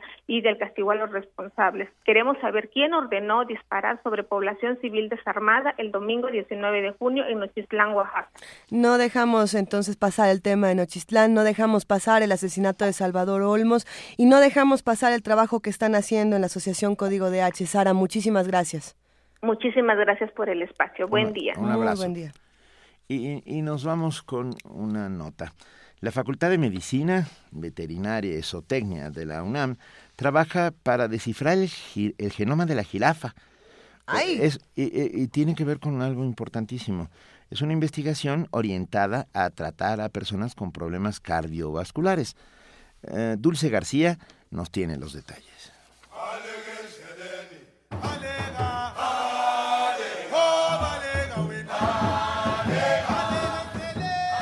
Si vamos al zoológico o disfrutamos algún documental sobre las jirafas, lo común es quedar maravillados por esta hermosa especie. De ahí la importancia de saber que al descifrar su genoma, los científicos han encontrado datos que explican la evolución de su característico cuello. El equipo internacional de investigadores descubrió que en el esqueleto y en el sistema cardiovascular de la jirafa y del okapi se produjeron cambios fundamentales de forma simultánea durante su evolución. Habla el doctor Roberto Aguilar Fischer, de la Facultad de Medicina Veterinaria y Zootecnia de la UNAM. Tiene adaptaciones únicas que son venosas, arteriales, nerviosas y sobre todo cardiovasculares que son importantes. La diferencia podría marcar conocer qué genes determinan estas características en otros mamíferos, en humanos, por ejemplo, y que puede tener consecuencias terapéuticas, puede ayudar a tratar gente con problemas cardiovasculares. Lo que hicieron fue descubrir 70 genes que tienen una variación son mecanismos de adaptación únicos y compararon el okapi con ganado y con la jirafa y descubrieron que hace 28 millones de años tenían un ancestro en común. El okapi y la jirafa se separaron genéticamente hace 11 y medio millones de años y las jirafas son únicas hace más de 2 millones de años y tienen nueve subespecies, de las cuales dos están en extinción. El también asesor de los zoológicos de la Ciudad de México explica sobre los genes que descubrieron compararon eh, genes de metabolismo y mitocondriales con desarrollo, con presión sanguínea, inmunidad, preparación de ADN, sistema nervioso y centrosomas. Y a la hora de comparar, vieron la diferencia, qué diferencia había, que era máxima en jirafas. Y lo que lograron descifrar básicamente es describir qué genes regulan estas características. No son exactos, tienen que hacer más pruebas en otras especies, en algunos modelos, digamos, animales, ¿no? Pero en base a los cambios que vieron, son básicamente de los 70 genes son cuatro muy distintos o característicos que pueden tener mecanismos de acción importantes en la formación, digamos, de huesos durante el desarrollo de un feto. Los científicos concluyen que ese tipo de mutaciones genéticas posibilitaron la adaptación de las jirafas y las diferenciaron de los ocapis. Para Radio Nam, Cristina Godínez.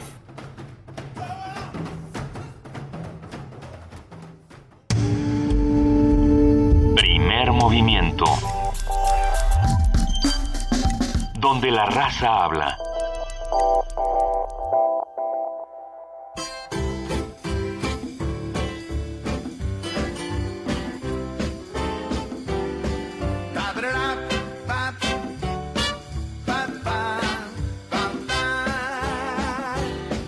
Cantando en el baño, me acuerdo mucho de ti. Cantando en el baño mucho de ti.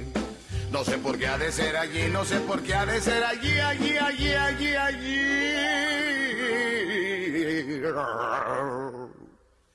Y es que cuando me baño, es que pues yo me sobo.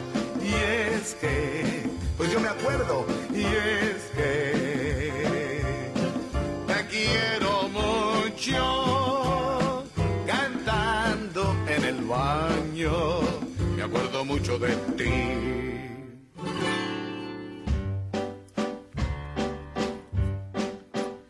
Este es el corrido del caballo flaco que sale un domingo de Guadalajara.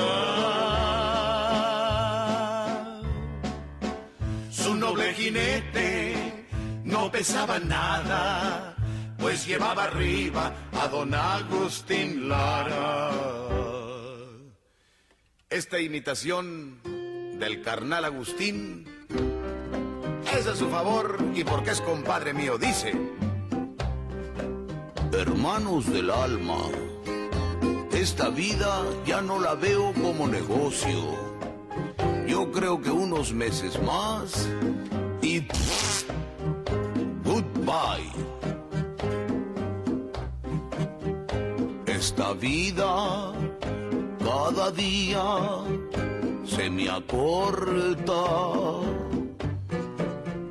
y mi noche es larga, larga, larga. Ya no me importa si se me alarga o se me acorta.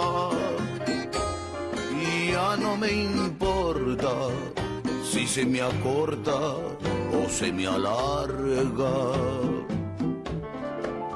Sufrir, sufrir, esa es mi vida. Llorar, llorar, esa es mi suerte. Estoy muy flaco para estar vivo, pero muy gordo para estar muerto. Y mientras yo sollozo, ¿cómo se ríe el señor que entierra en el pozo? Cantando en el baño, me acuerdo mucho de ti.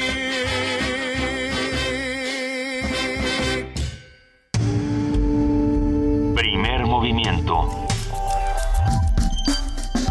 Para afinar el día.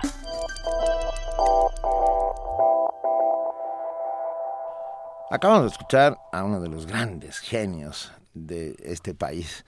Estamos hablando de Germán Valdés. Germán Cipriano Valdés. Eso. Tintán. Si no es completo, no contó. Si no es completo, no cu- Y no es completo, ¿eh? es mucho más largo. Ahorita lo. lo Germán buscamos. Cipriano Cayetano, me acuerdo. digo, tiene como ocho nombres. Tiene como ocho nombres.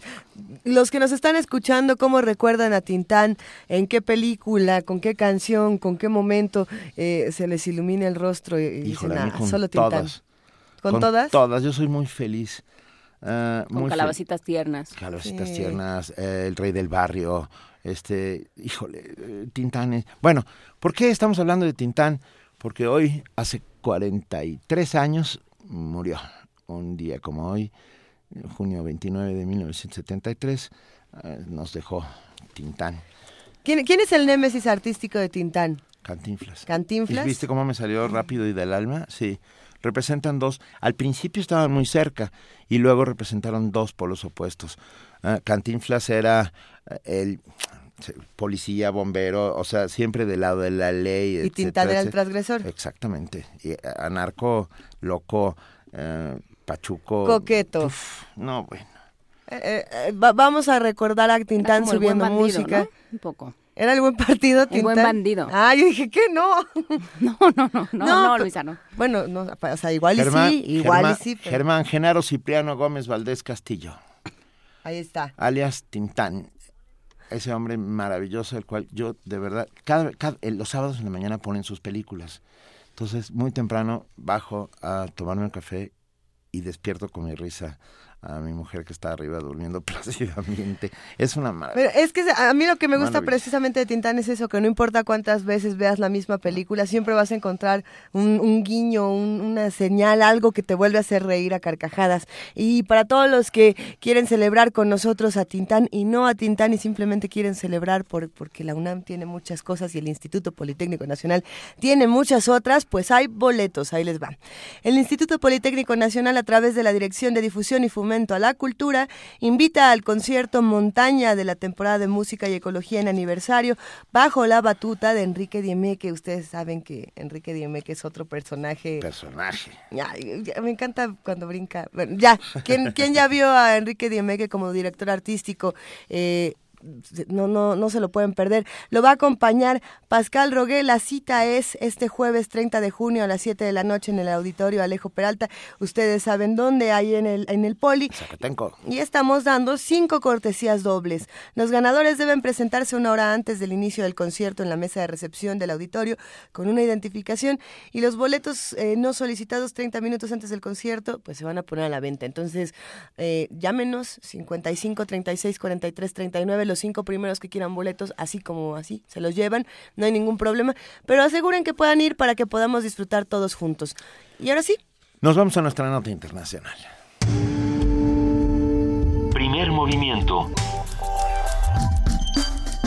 Donde todos rugen, el puma ronronea.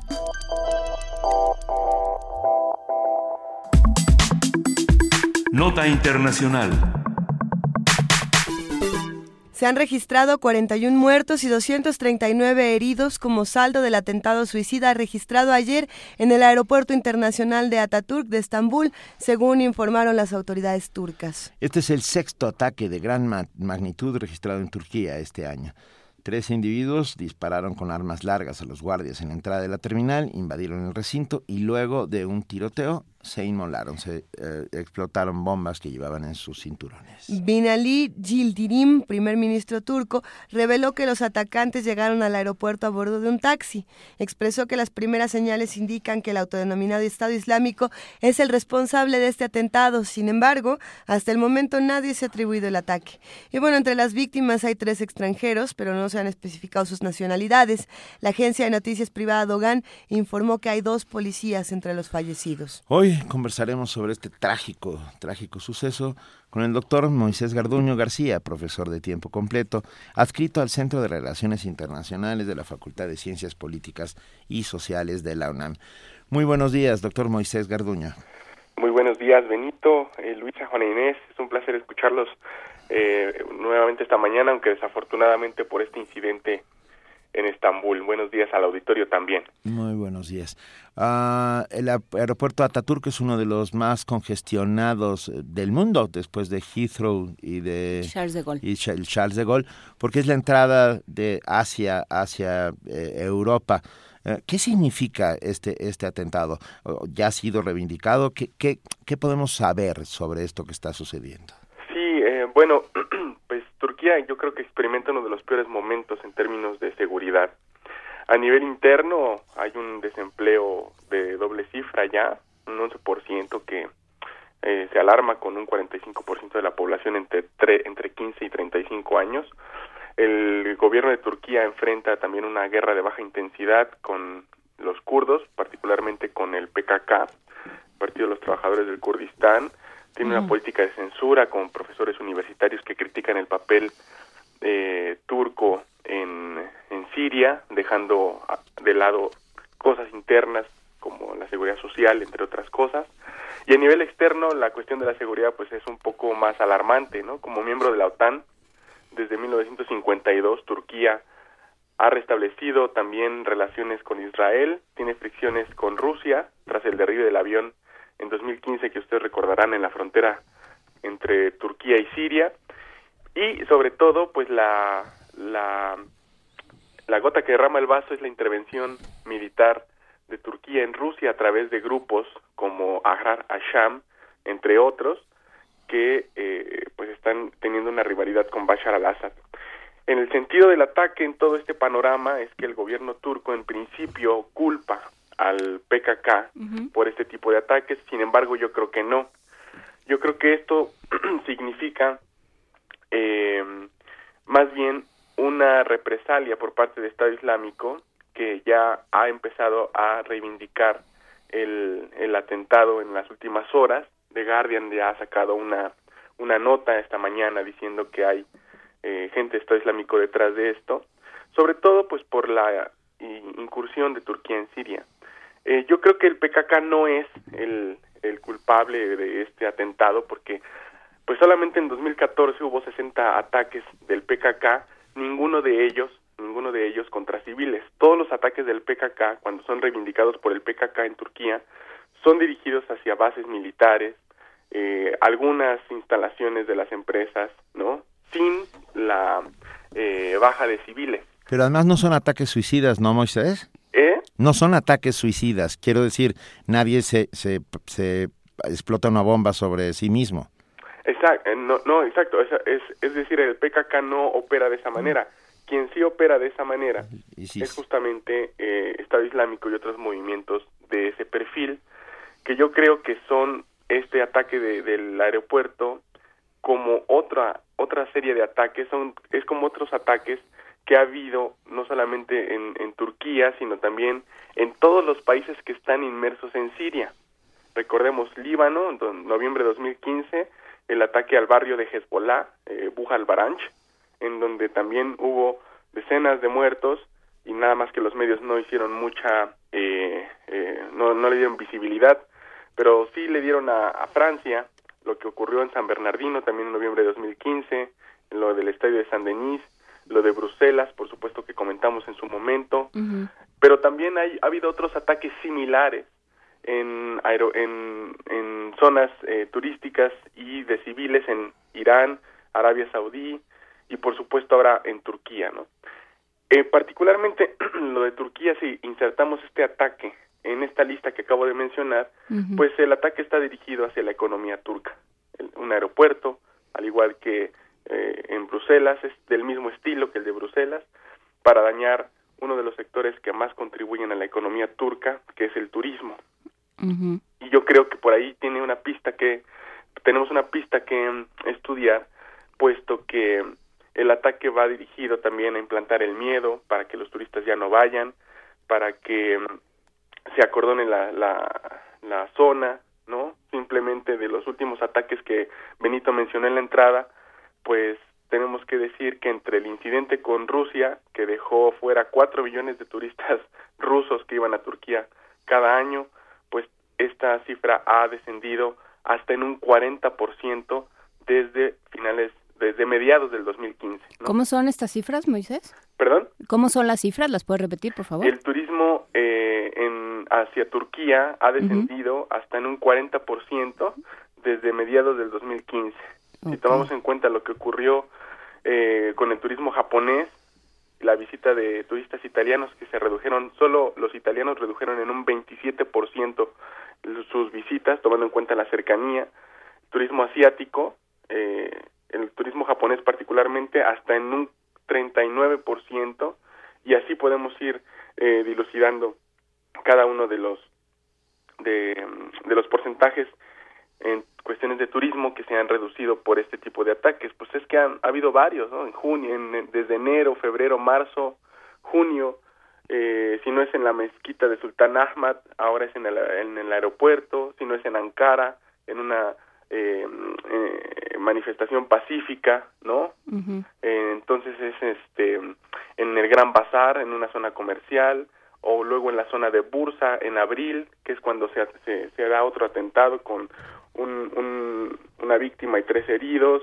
el 7 de junio con 11 muertos en un autobús de policía antimotines, es decir, Turquía, por su inmersión en Siria, está en, en, en, envuelta en estos contraataques de la Organización de Estado Islámico, ¿no? A ver, y pensando, eh, a, a, reserva de que, de que hablemos de cómo se instrumenta esta estrategia del miedo, pero hace, desde hace ya unas semanas que se viene hablando en las noticias de que ca está cayendo Faluya, la, la, sí. la, pues el bastión del Estado Islámico, esta ciudad que han tomado eh, el Estado Islámico como una especie de capital. Sí. Eh, ¿que, ¿que, esto tiene alguna relación? ¿Cómo intervino Turquía en ese o no intervino? Por que tiene relación. Actualmente, Estado Islámico experimenta situaciones adversas en dos principales bastiones desde los que ha operado en el último año. En el caso de Siria, perdió Palmira. Y eh, actualmente el Ejército Nacional Sirio, liderado por Bashar al-Assad y Rusia en el aire, están a meses prácticamente de hacer el ataque final o es lo que se ha venido manejando en la prensa en la prensa siria que también hay que tomar con mucho cuidado pero lo que sí es verdad es que recuperaron Palmira y están a punto de iniciar el ataque contra Raqqa nada más ni nada menos que es la capital simbólica y administrativa también de Estado Islámico en Siria. En el caso de Irak Estado Islámico también presenta situaciones adversas porque en las últimas dos semanas el Ejército Nacional iraquí ayudó eh, junto con, con, Estados Unidos en el aire, eh, retomó la, la, la, provincia de Ramadi en, en la provincia de la Alambar, que es la más grande de Irak, junto con Fallujah, que se había recuperado también hace unos meses, lo cual pone a la, en la siguiente meta a una ciudad que es nada más ni nada menos que Mosul, la capital eh, o la ciudad más importante de Irak después de Bagdad y desde la cual el Estado Islámico se había financiado durante mucho tiempo por la exportación clandestina de petróleo. Entonces, si tomamos en cuenta estos dos escenarios, pues Estado Islámico prácticamente está en, en una situación en la que no había estado desde que se inició el conflicto en Siria y la fragmentación en Irak, en una situación de retaguardia y también pues de mucha de mucha eh, de muchos contraataques justamente contra todos los actores que están inmersos aquí en, en, este, en, este, en estos dos escenarios, ¿no? A Estados Unidos le ha pegado también en San Bernardino y eh, a la Unión Europea con lo que pasó en Bruselas. Entonces, yo creo que esto, lamentablemente, tiene también un ganador, que es que con base en el miedo que hay en ataques en Líbano, Turquía, Arabia Saudí, Estados Unidos, en Bruselas, en París, el miedo es el que se beneficia de todo esto y el miedo tiene nombre y apellido tal como el candidato o el casi candidato a la presidencia estadounidense como Donald Trump, que por favor aprovecho la llamada que alguien le recuerde a Trump que las víctimas de este atentado en Turquía son musulmanes, porque luego salió en un Twitter diciendo que eh, eh, que no sabía ah, eh, por qué el terrorismo eh, seguía golpeando al mundo, que no sabemos a, no sabemos a dónde vamos y que pues este atentado mismo desafía su propuesta de eh, prohibir la entrada a todos los musulmanes a Estados Unidos, ¿no? Y justo son estas, estas personas los que se benefician de todo esto. Crece la islamofobia, las empresas productoras de armas están listas para securitizar a los países que lo pidan. La semana pasada salió un reporte de la Universidad de Berkeley eh, y el centro se llama Center for Race and Gender, en el cual eh, en un informe que se llama Confronting Fear, Islamofobia and its Impact in the U.S., confrontar la, el miedo, la islamofobia y su impacto en los Estados Unidos, en donde se dice que los grupos en Estados Unidos que se dedican a promover una imagen falsa y distorsionada del Islam tienen acceso a por lo menos 205 millones de dólares para extender esta este miedo. ¿Qué quiere decir? Pues que todo esto que se genera en los ataques, ya sea por Al-Nusra, Al-Qaeda o Estado Islámico o cualquier otro grupo que que tenga que ver con el extremismo islámico, que insisto, es un grupo muy pequeño dentro de todo lo que significa el Islam pero que se le da mucha visibilidad por la cuestión armada. Estos grupos que se dedican a esto, pues tienen un negocio, porque pues ahora resulta que cualquier persona puede formar un grupo en Estados Unidos diciendo que va a atacar el papel del Islam en, en los valores más conservadores de Estados Unidos y puede eh, jalar fondos de estos eh, de, este dinero que está disponible de acuerdo con este reporte, ¿no? Entonces, por ejemplo, hay activistas por decir un ejemplo de las personas que se han beneficiado de esta islamofobia, hay personas activistas en Estados Unidos que se dedican a eh, evitar que en los libros de texto de las primarias y de los y de los algunos cursos en preparatoria los niños mm, eh, eviten estudiar los pilares del Islam por considerar los pilares del Islam como adoctrinamiento y proselitismo. Y para eso les dan dinero. Entonces es terrible lo que, lo que ocurre si en el mejor de los casos atendemos estas cosas, ¿no? En el peor de los casos, pues podemos atender cuánta represalia armada no va a haber, porque a cada ataque de Estado Islámico se responde con un nuevo bombardeo y luego ese bombardeo resulta en nuevos contraataques de Estado Islámico y el peor de los casos es hablar de círculos de violencia como el que hemos estado viendo cada este año. Moisés Garduño, déjame preguntarte, en algún lugar leí que las fuerzas de ISIS, Estado Islámico, eran de aproximadamente 200 mil hombres. Ah, eh, ¿Tú piensas que, en este, que están perdiendo poder por estas dos ofensivas que has contado y que por ello están haciendo este tipo de atentados? Sí. Em, Estado Islámico em, proviene de, una, de dos fuentes particulares que es bien importante saber para medir en términos estratégicos esa fuerza, esa fuerza militar de la que también tenemos muchas fuentes y muchas cifras. Algunos dicen 200 mil, otros dicen este 150 mil, eh, depende de la fuente.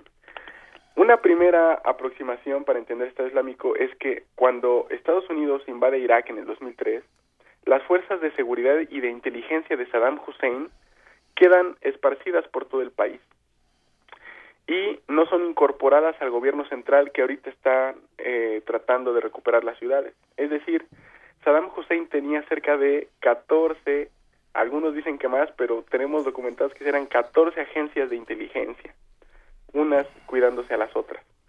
Y que en el, en el momento del bombardeo estas personas quedan diseminadas. Pero lo que más, lo que más eh, lastimó era que en su momento Estados Unidos sacó una ley que se llamaba la, ley de desbasificación, en la que los miembros del partido Bas, que sumaban cerca de un millón, quedaron fuera del proyecto nacional liderado por Estados Unidos en ese momento por la administración de George W. Bush Jr. o George Bush, George Bush eh, Jr. Em, lo que ocurre es que estas personas que quedan fuera de ese proyecto van a encontrar una alianza con la sede de Al Qaeda, esa es la segunda fuente, que ya trabajaba en Irak para contener y repeler la intervención militar estadounidense. Entonces, ¿qué ocurre? Que Estado Islámico encuentra su fuente en los exmiembros del partido Baath y exmiembros de las fuerzas de seguridad y de inteligencia de Saddam Hussein. Y en este sentido, pues podemos decir que esas fuerzas no sumaban más de 320 mil personas en, e, en aquel momento. De 2003 a 2006, que es cuando se da esta formación, ahorita que han pasado pues ya 10 años después del 2006, pues podemos más o menos medir que mm, la base operativa, los generales, los que conocen la lengua local, las rutas de distribución del petróleo de Mosul, pues eran las mismas personas que trabajaban con Saddam Hussein y que en la base operativa, pues al menos sí podemos hablar más de, de 100 mil personas.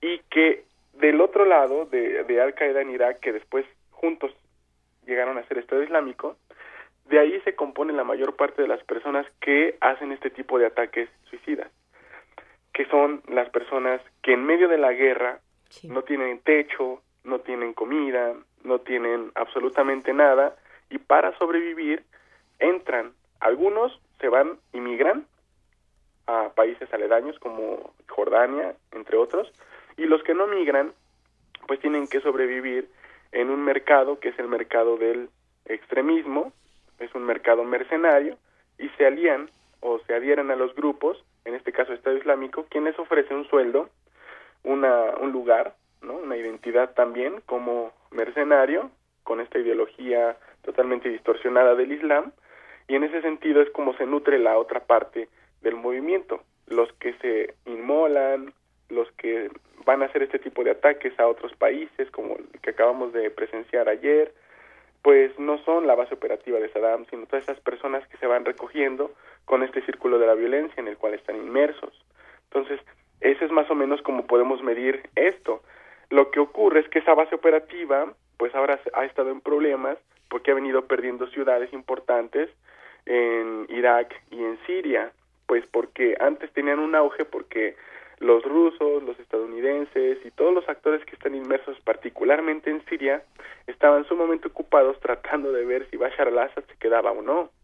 Y ahora, como después de tanto tiempo, lamentablemente para muchos sirios, Bashar al-Assad es un actor que es central para llegar a una transición, no sé si democrática, pero sí a una transición en el poder o a una alternancia o algo que pueda eh, dar paz a los sirios, que es ahora el discurso a lo que aspiran después de tanto tiempo de conflicto, pues entonces los esfuerzos ya se han encaminado hacia ir a erradicando a Estado Islámico. Nada más que van lento porque en algún momento de la guerra cualquier error es muy costoso porque el día de mañana Bashar al-Assad puede sufrir un atentado o una bomba cerca de su domicilio y pueden cambiar las cosas rapidísimo. Ese es el, el, el, gran reto que se tiene con este tipo de conflictos en el Medio Oriente. Sí, no, aparentemente las, las, todas o buena parte de las premisas están equivocadas, o eso parece, o, eso parece entenderse de lo que estás diciendo, Moisés Garduño. O sea, que, que, pensar que se puede erradicar un movimiento como el Estado Islámico, que esa es la manera como se debe de hacer. Claro. Y, que, y, y cifrar esperanzas en Bashar al-Assad, que tiene su propia agenda y su propia manera de operar, pues, eh, pues parece complicado, ¿no? Exacto. De hecho, la historia en el Medio Oriente con los movimientos extremistas nos ha mostrado que ante el aparente abatimiento de un movimiento extremista, por ejemplo, cuando se abatieron a los mujahidines afganos tras la salida de la Unión Soviética en el, en el 89 de Afganistán, pues inmediatamente aparece otro grupo. Se abatieron los mujahidines y aparecieron los talibanes. Después de los talibanes se les atacó y vino Al Qaeda. Después de Al Qaeda vino una fragmentación y luego vino Estado Islámico. Después de Estado Islámico, si es que se abate y hay un golpe militar fuerte, seguramente estaremos viendo el surgimiento de otro grupo. Y lo que nos ha mostrado la historia hasta el momento es que cada vez que nace un grupo nuevo después de abatir el anterior, el nuevo es mucho más eh, extremista y tiene muestras más explícitas de violencia que eh, resultan ser eh, pues mucho peores que las anteriores. Y entonces esa es la premisa la que, que, comentan justamente. Es una premisa errónea atacar a todos estos movimientos por medio de las armas tratando de usar el pretexto de Estado Islámico para debilitar o como los rusos lo hacen para fortalecer a Bashar al-Assad. Todos dicen todos dicen todos los actores que están en Siria dicen que van a combatir a Estado Islámico en sus retóricas, en sus páginas de internet, en, los, en la prensa nacional. Todos dicen que van a batir a Estado Islámico. Y hasta la fecha nadie le ha podido dar el golpe porque al momento de entrar en Siria tratan de aprovechar para ir pues debilitando a los opositores, ¿no? Y es ahí donde se gastan justamente las fuerzas para tratar de ganar ventaja en el conflicto. Es decir, si los Estados Unidos en algún momento logran derrotar a Estado Islámico, quieren aprovechar esa victoria tratando de quitar a Bashar al-Assad para imponer un gobierno que esté a favor de los intereses estadounidenses. Lo mismo quieren hacer los rusos con ayuda de Irán, mientras Estados Unidos lo hace con ayuda de Arabia Saudí. Y así vamos desmenuzando en eh, estas posiciones. ¿no? Algo sí quisiera decir al respecto. Es claro que está fragmentada Libia, está fragmentada Siria de facto, está fragmentado Irak, ahora es, un, es, un, es una federación con un gobierno regional del Kurdistán que está ahí también apoyando a Estados Unidos, y está eh, fragmentado Yemen. O sea, son cuatro escenarios sumamente catastróficos que juntos, esta fragmentación de cuatro estados árabes, han empoderado paradójicamente y tal vez indirectamente al único país que ha estado en contra de los proyectos eh, panarabistas a lo largo de la historia del Medio Oriente, y ese es Israel. Ante la fragmentación del Medio Oriente que se está generando actualmente por estas intervenciones y las militarizaciones de las revueltas populares, después de ver a tanta gente en las plazas pidiendo lo que muchas veces pedimos aquí, que es eh, justicia, pan en la mesa, eh, canales de, participación política. Después de todo eso, las armas son las que están reinando en las plazas principales de estos países, y la fragmentación política y geográfica, y esto empodera ese pequeño Estado pero con una élite muy poderosa que es Israel.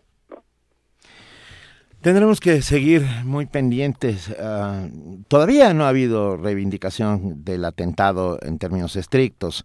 Todo todo mundo le está echando la culpa de facto a Estado Islámico. Habrá que ver quién fue. Es obvio que no fue, como tú bien contaste, el PPK. Pero bueno, estaremos muy pendientes de lo que suceda y podremos hablar muy pronto contigo otra vez, doctor Moisés Garduño García, si nos lo permites. Claro que sí, eh, Benito, eh, Luisa, Juana Inés, estoy a la orden.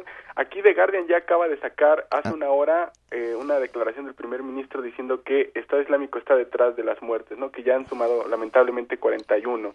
Entonces hay que darle seguimiento, hay que darle seguimiento porque eh, hay que confirmar todo esto que, bien Benito está diciendo. Mil gracias, Moisés. Un abrazo. Un abrazo fuerte a todos y gracias. Un abrazo al auditorio. Vamos a escuchar ahora música típica de Estambul. Esto es Kasab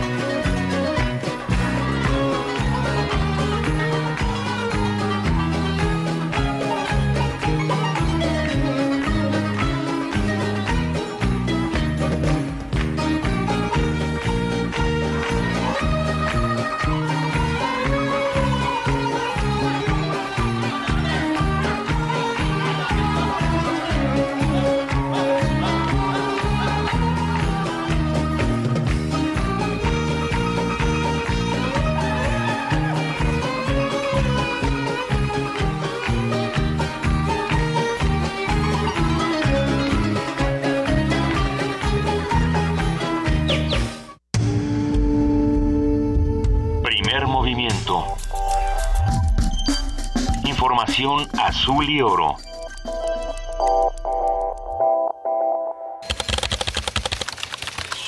informativo. La UNAM. Mónica González, abogada general del UNAM, afirmó que la concentración de riqueza en unos cuantos y el incremento de personas en pobreza extrema han debilitado el desarrollo humano. Esto al celebrarse la decimotercera Reunión Nacional de Investigación Demográfica en México, Dinámicas de Población y Desigualdad. La Dirección de Literatura de la UNAM presentó el libro Efraín Huerta, Palabra frente al cielo, ensayos periodísticos 1936-1940. El volumen recopila los textos del autor mexicano divulgados en diversos medios como el Diario del Sureste, El Nacional y la revista Taller y Futuro. Nacional. Miguel Ángel Osorio Chong, secretario de Gobernación, dijo que para continuar con el diálogo que sostiene con integrantes de la CENTE, estos deben levantar los bloqueos carreteros que realizan en Oaxaca. Aseguró empresarios de esa entidad que restablecerá el orden en los siguientes días. José Nao Robles, secretario de Salud, afirmó que hay cientos de personas en Oaxaca que no han podido recibir los servicios médicos debido a los bloqueos carreteros y manifestaciones en la entidad. El juez octavo de Distrito de Procesos Penales en Sonora determinó que la estadía de Rubén Núñez y Asiel Cibaja, dirigentes de la CENTE, en el Centro de Adaptación Social número 11 en Hermosillo, es improcedente, pues el delito de lavado de dinero no es grave. El Servicio de Administración Tributaria embargó el rancho Pozo Nuevo que pertenece al exgobernador Guillermo Padres Elías. Esto debido al millonario adeudo fiscal.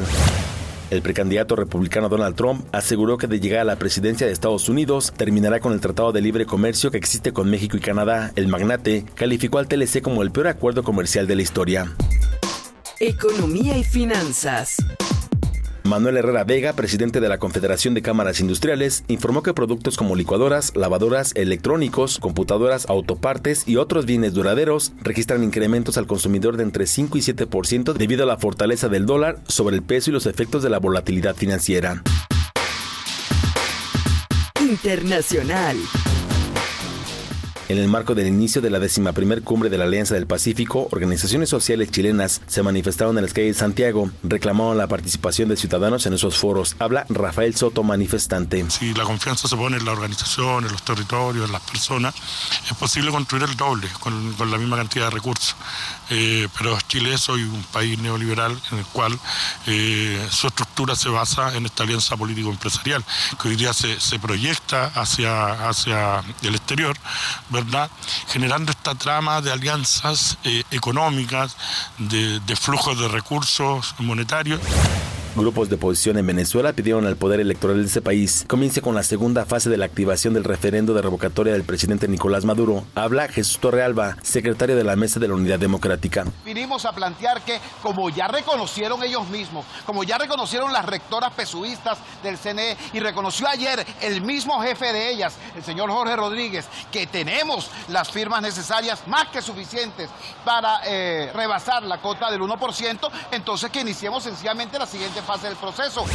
Bolivia, Suecia, Etiopía y Kazajistán fueron elegidos como miembros no permanentes del Consejo de Seguridad de la ONU para el periodo 2017-2018. Habla Satsar Llorenti, embajador de esa organización. El Consejo de Seguridad es lamentablemente una instancia antidemocrática, es eh, lamentablemente una instancia que eh, persiste en formatos anacrónicos y esperemos que nuestra, nuestra participación en el Consejo de Seguridad permita eh, contribuir a la transformación de ese tipo de estructuras. Un día como hoy.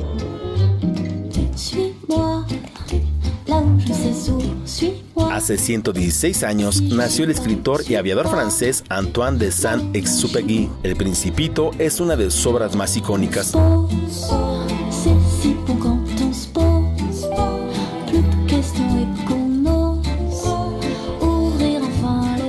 Información, lo esperamos en nuestro corte de las 12.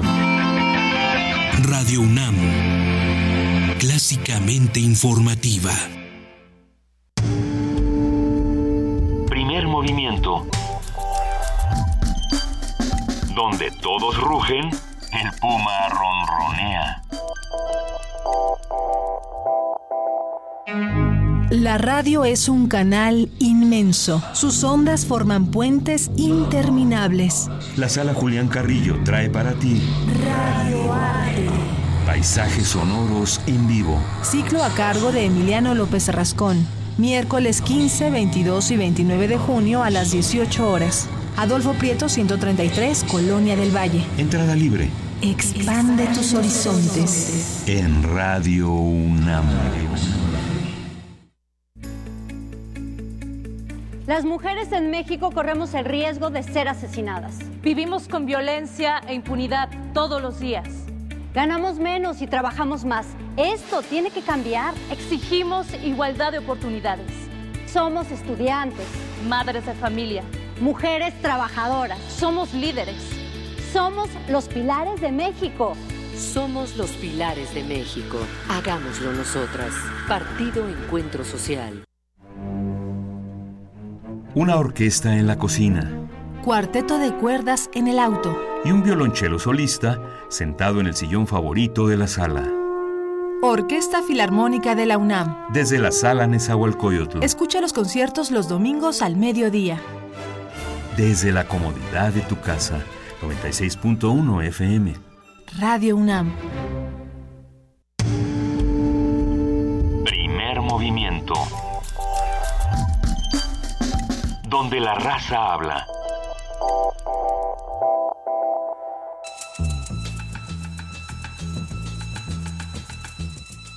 Es hora de poesía necesaria.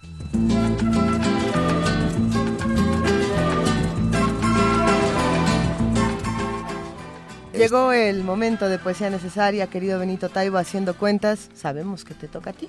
Haciendo cuentas, sabemos que me toca a mí y recurro al maravilloso poeta turco Nassim Hikmet para para hablar de, de, lo que sucedió hasta hace el día de ayer en Estambul. Ah, es muy curioso porque el, el poema que voy a leer llamado Chicas como hilos de oro, como hilos de oro, que es muy corto, está fechado el 30 de junio de 1959. O sea, mañana cumpliría 66 eh, años. Es, y bueno, de Nassim Hikmet, gran poeta turco, chicas como hilos de oro. Chicas como hilos de oro en esta ciudad europea se pasean con babuchas como las nuestras. Sobre el Estambul que llevo dentro el cielo está despejado. Un ciprés, una fuente, a escudar. Aunque me echara a correr no alcanzaría. No alcanzaría el vapor que está saliendo ahora mismo del muelle. Primer movimiento. Escucha la vida con otro sentido.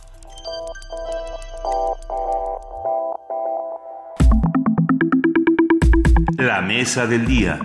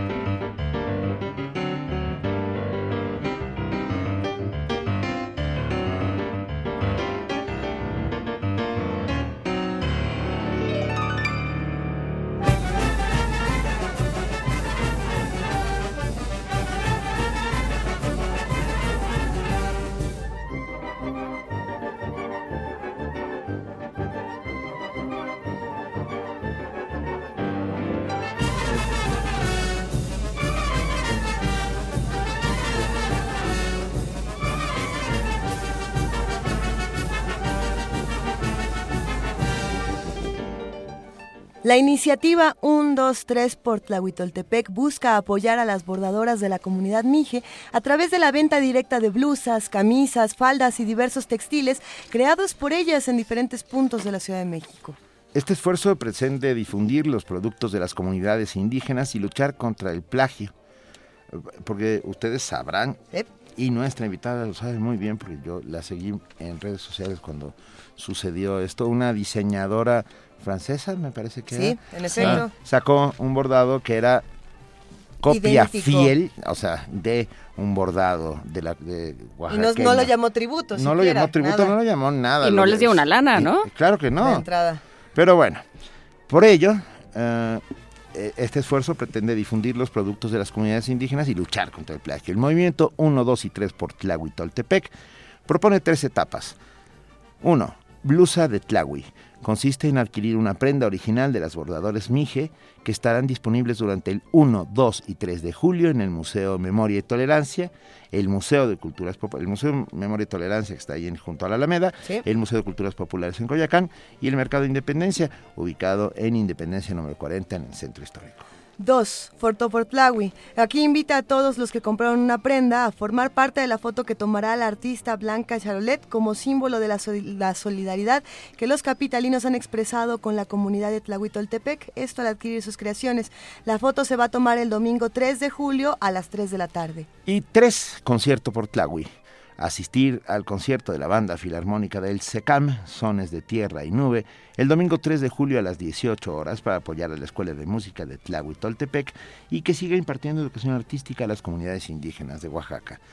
Para hablar más sobre la iniciativa 123 por Tlahuitoltepec y sobre las formas en que los miembros de las distintas comunidades en México pueden establecer, establecer dinámicas de colaboración y apoyo, Hoy nos acompañan en el cabina y lo agradecemos inmensamente Susana Harp, cantante y directora de la Asociación Skenda y activista muy movida. Hola, Susana. Hola, hola, buenos días. Para, para nosotros es un privilegio que nos acompañes. Seguimos tu trabajo tanto en redes sociales como todas tus presentaciones y pensamos que un 2, 3 por Tlahuitoltepec es, es algo importantísimo, pero quizá tengamos que regresar unos pasitos y preguntarnos dónde está Tlahuitoltepec, qué se está haciendo en Tlahuitoltepec, qué significa para el resto del país y por qué tenemos que poner atención a esto. Claro, pues mira, en sí Oaxaca todos lo sabemos es un estado que necesita ahorita pues mucho apoyo, pero eh, este este proyecto inició hace muchos años, yo tengo como unos 14 años de acompañarlos ya desde Asociación Cultural Esquenda y como 20 de, de subir y bajar por muchas razones a Tlahuitoltepec. Y en enero me entero que el el SECAM, que es esta escuela de música que decía Benito, estaba a punto de tener que cerrar sus puertas después de 39 años de trabajo, porque nunca ha contado con un techo financiero y tampoco con un reconocimiento oficial. Todas las instituciones apoyan. Bellas Artes manda algunos maestros, el IEPO paga algunas plazas, la CDI da alguna lana para becas alimentarias o alimenticias, como se dice. El asunto es que no Nunca tienen una certeza, siempre tienen que estar negociando. Cada año es China, a ver ahora cómo le hacemos, de dónde sale, quién sí, quién sí lo va a dar a tiempo, además. Porque, por ejemplo, había cosas negociadas para pago de maestros y en enero llevaban ocho meses de retraso. Entonces, bueno, yo subí a Tlaui y platicando con el maestro Mauro Delgado, que, que es el director actual, decía, maestro, aguante, ¿cómo va a cerrar un proyecto de 39 años?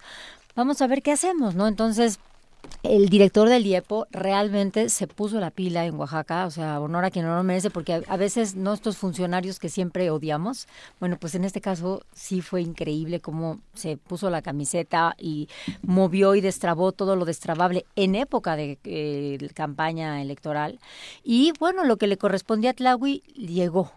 Sin embargo, no es suficiente, nunca es suficiente. Tlahui abre sus puertas, especialmente el SECAM, para alumnos, para chavos indígenas y no indígenas, ¿no? Pero, por ejemplo, contienen las 16 etnias que hay en Oaxaca. Entonces, hay chavitos que hablan Mije, evidentemente, zapoteco, zapoteco de Valle Central, zapoteco del Istmo, triqui, en fin, es una locura. Llegas a una Babel muy ordenada, muy hermosa eh, y también reciben chavos de otras comunidades, de otros estados, perdón, que evidentemente se tienen que quedar ahí a dormir y a comer. Entonces, entre instrumentos musicales, pago de maestros, eh, comida para más de 100 chavos, que mira que tengo uno de 16 años y yo sé lo que come uno de esa edad. Ahora, este, pues, multiplícalo por 100. Multiplíquenlo por 100. Siempre hay algo en que apoyar. Entonces, todo lo de taquilla del concierto se va directo al SECAM. Ninguno de los solistas estamos cobrando nada. Desde Asociación Cultural Esquende estamos organizando las cosas y pues a quien escuchamos al inicio fue al gran Héctor Infanzón en ese piano increíble. Entonces va a haber este tipo de fusiones de como, como Héctor, gran jazzista, va Fernando de la Mora, cantante de ópera, pero también cantante de música mexicana. Y yo presumo más a estos dos muchachitos que son egresados del SECAM, ¿no? Eh, se llama Concepción Hernández y Mauro Cushi. Sí.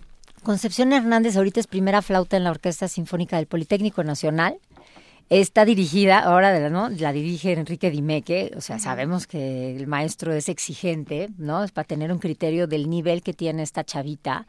Es la misma que está en la otra foto, nada más que en la otra foto tiene nueve años y, ah. y, ahí fue cuando grabó el primer disco. ¿Cuántos años tiene ahora? Ahora tiene 25. Es muy joven. Y ya acabó la licenciatura aquí en Laulín y tuvo que empezar de cero porque el SECAM no tiene reconocimiento oficial. Entonces es una locura. Y Mauro Cushi terminó la licenciatura en trompeta en la Escuela de Música de París. Y hubo solo dos espacios para que entraran eh, trompetistas en, en, su generación y concursó contra, pues ahora sí que contra todo el mundo, contra quien haya concursado de cualquier parte y el chavo ganó. Y ahorita que terminó la licenciatura, tiene tal nivel que la misma escuela le está dando pase automático a la maestría con beca. Entonces, no son buenas intenciones, son grandes músicos, es un gran proyecto comunitario y pues Tlahui, Oaxaca entero nos necesita, pero bueno, pues esto, estábamos haciendo esto por Tlahui, específicamente esto es lo de música. Y lo de textiles, pues es un mundote, ¿no? A ver, pero yo me eh, te tendría ahí, y eh, además de pensar que se necesita para que el SECAM tenga reconocimiento oficial, que ese es otro tema. Claro. Eh, más allá de que, de que salgan o no músicos profesionales, ¿qué le hace a una comunidad tener una orquesta y tener un centro musical, o sea, un centro artístico? ¿Qué hace por una comunidad? Pues mira, da una estabilidad de entrada. Eh, los chavos tienen una ilusión muy clara en un oficio amable, hermoso, que te está llenando, no por dentro y por fuera, y que además los oaxaqueños no sabemos vivir sin música.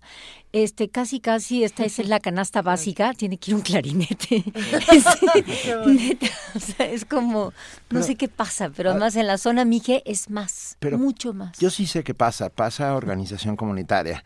Creo que en pocos pero lugares. esta aferración para la música, ¿Eh? Benito, pues sí. Es que Es la, una locura. la comunidad, creo que Oaxaca, a ver, Oaxaca es el estado de la República con mayor número de municipios, tiene más de 500. 70, por favor. no nos 570 quites. municipios, gracias Susana. 570 municipios, se dice fácil. 570 maneras de gobernar, unos por usos y costumbres, otros Claro. por métodos tradicionales, otros Y lenguas y formas de 16 entender. lenguas madres, 16 lenguas más madres. variantes dialectales. un montón de radios comunitarias Sí. que apoyan. Bueno, se genera comunidad. El trabajo. El trabajo- tequio, ¿no? Toda esa El pluralidad tequio. Es por la maravilloso. música. No, el tequio, que es el trabajo comunitario, Sí, voluntario. claro. Ah, es un ejemplo para todos nosotros.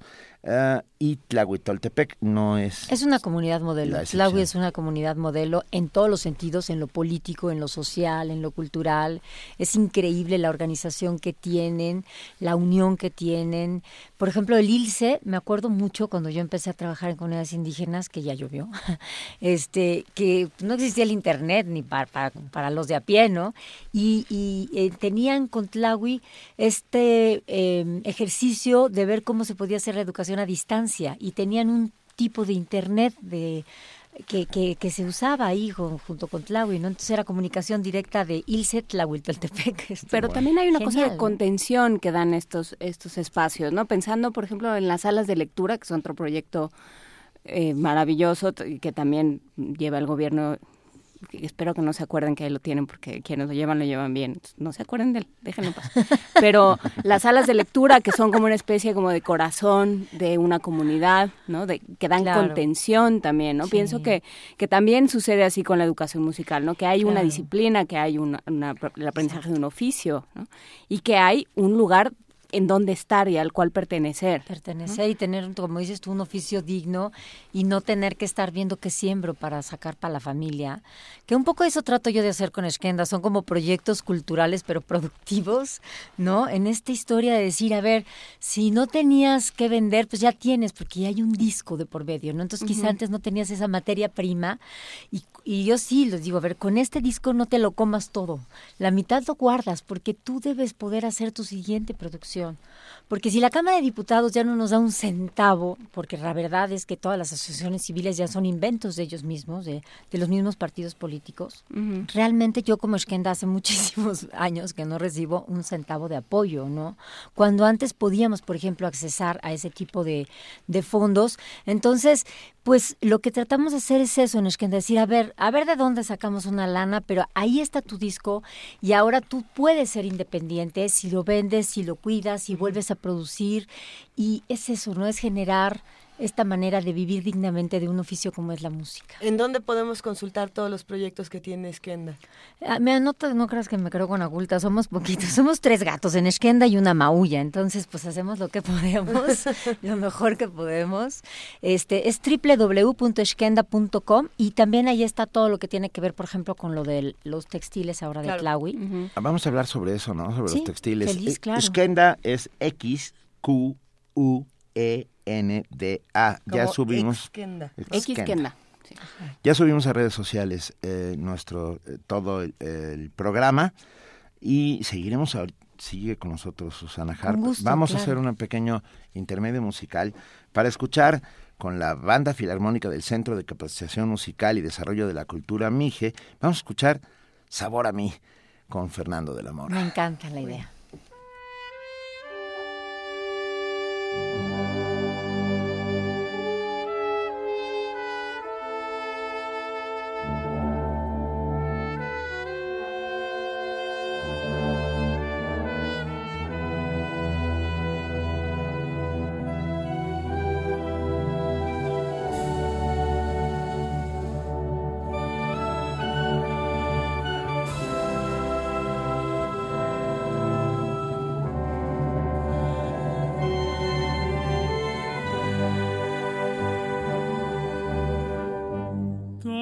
Tiempo disfrutamos de este amor, nuestras almas se acercaron tanto así que yo guardo tu sabor, pero tú llevas también sabor a mí.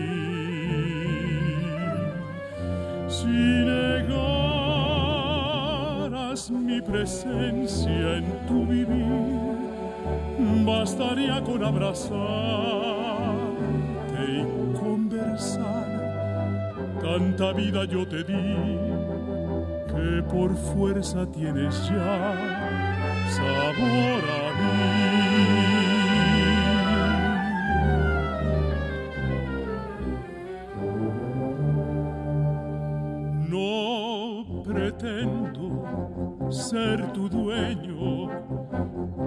Soy nada, yo no tengo vanidad de mi vida. Doy lo bueno, yo tan pobre que otra cosa puedo dar. Pasarán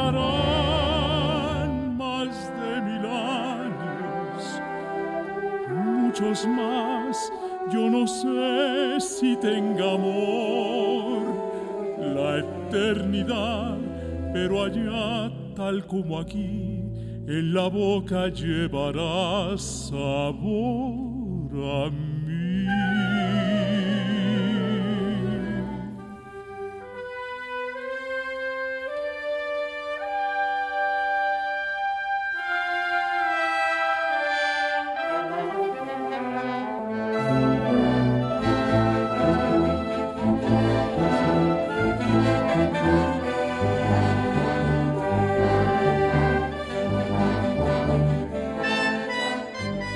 Seguimos aquí con Susana Harp en primer movimiento a través del 96.1 de FM, del 860 de AM y de www.radiounam.unam.mx. Nos preparamos precisamente para hablar de toda la parte textil de, de de, estos tres pasos, blusa de Tlahui, foto por Tlahui y concierto por Tlahui. Susana, ¿por dónde arrancamos para hablar de esto? Pues mira, hay una cosa que ya no la mencionamos aquí en el 1, 2, 3, pero que ocurrirá y me gustaría iniciar por allá. Eh, viene el presidente municipal y viene parte del cabildo para que ellos mismos platiquen como la historia. Uh -huh. Y esto va a ocurrir el primero, el viernes primero de julio en el Franz Mayer. Uh -huh. Marta Turok está convocando eh, y, y, también van a ir dos abogadas especialistas en el tema de la UNAM que van a apoyar en esta parte legal para para que todos los que quieran saber en qué va el proceso. Lo que pasa es que fue kafkiano, porque de verdad yo me la topé de pura casualidad. Eh, les confieso que yo ni quería ir a donde fui es, en esas vacaciones, pero bueno, casi fui arrastrada y yo estaba realmente aburrida en esa ciudad. Y de pronto dije, bueno, pues ya me metí al centro comercial y nada más me volteé a ver la tienda que era Neyman Marcus por chismosa, porque dije, ah, claro, ahí compraba el Vester Gordillo. Entonces, nada más por tener ese dato, volteo la cara. Ahí dan y... crédito. Sí, sí, sí, te lo juro, volteé la cara nada más por chismosa y veo al fondo el huipil de Tlahui y se me iluminó la cara. Dije, wow, qué maravilla.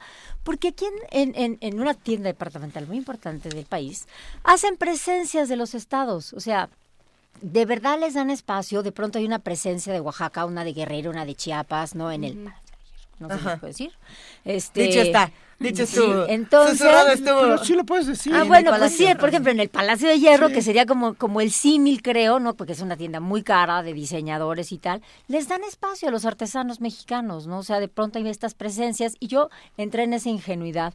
Y cuando de pronto veo el rack que arriba decía Isabel Marant y, y agarro la etiqueta y dice Made in India y 290 y tantos dólares la blusa corta y la larga 365, o sea, casi 6 mil pesos ahorita como está el dólar.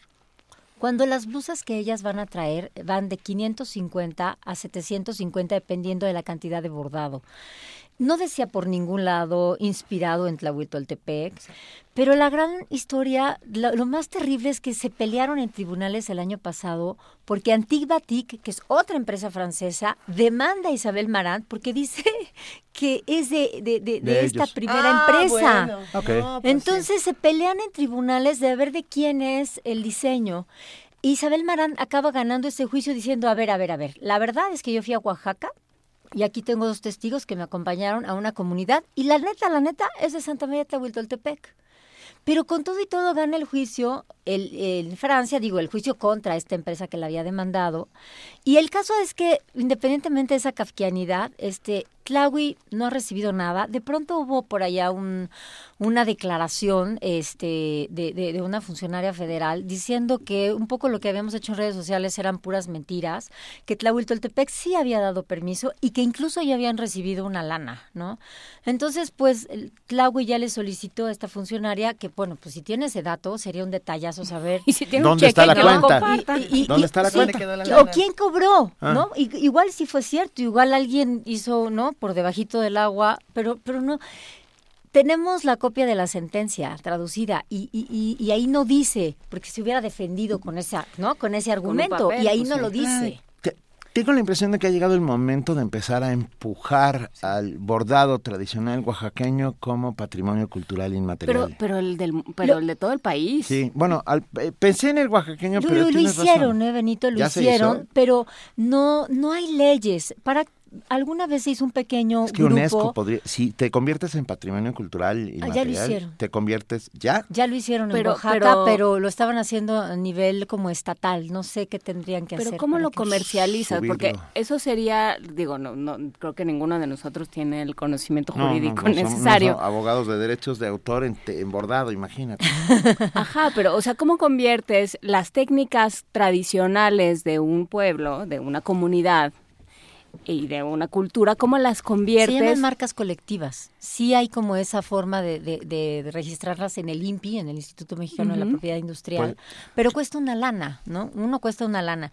Y dos, por ejemplo, fue... Pues sí, pero más, se, pero más se pierde si alguien se lo roba. Ah, no, bueno, y lo claro. comercializa por su cuenta. En el caso de Tlahui no hay tanto problema porque esta es la blusa de esa comunidad. Hay otras comunidades mijes que bordan diferente, pero va a haber otros lugares, mujer, que va a ser muy complicado. Por ejemplo, a ver, pon de acuerdo al Istmo de Tehuantepec. No, pero si no se han puesto de acuerdo desde, Pero A de- ver, 1600, pon de- desde de quién, re- 1500. quién Desde registra Zapata. el vestido del Istmo de Tehuantepec? No, o sea, bueno.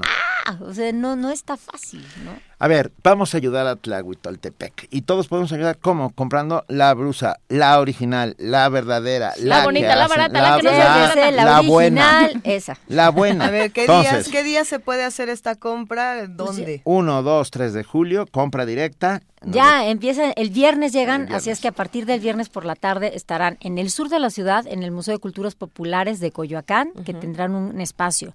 Y al centro de la ciudad, como ahí va a ser la foto y el concierto, va a haber tres puntos de venta eh, alrededor de la Alameda Central. Uno es en el, en el Museo de Memoria y Tolerancia, que está cruzando la calle enfrente del hemiciclo Juárez. Atrás del Museo de Memoria y Tolerancia, en la calle de Independencia, está este mercado que se llama Mercado Independencia y que los locatarios eh, amablemente dieron el espacio. También eh, se está sumando el Museo Franz Mayer eh, para, para que también se pueda vender ahí adentro. Y el domingo es el día que va a ocurrir un poco todo al mismo tiempo, porque el domingo también es la venta en todos estos puntos, pero a las 3 de la tarde queremos hacer esta foto solidaria.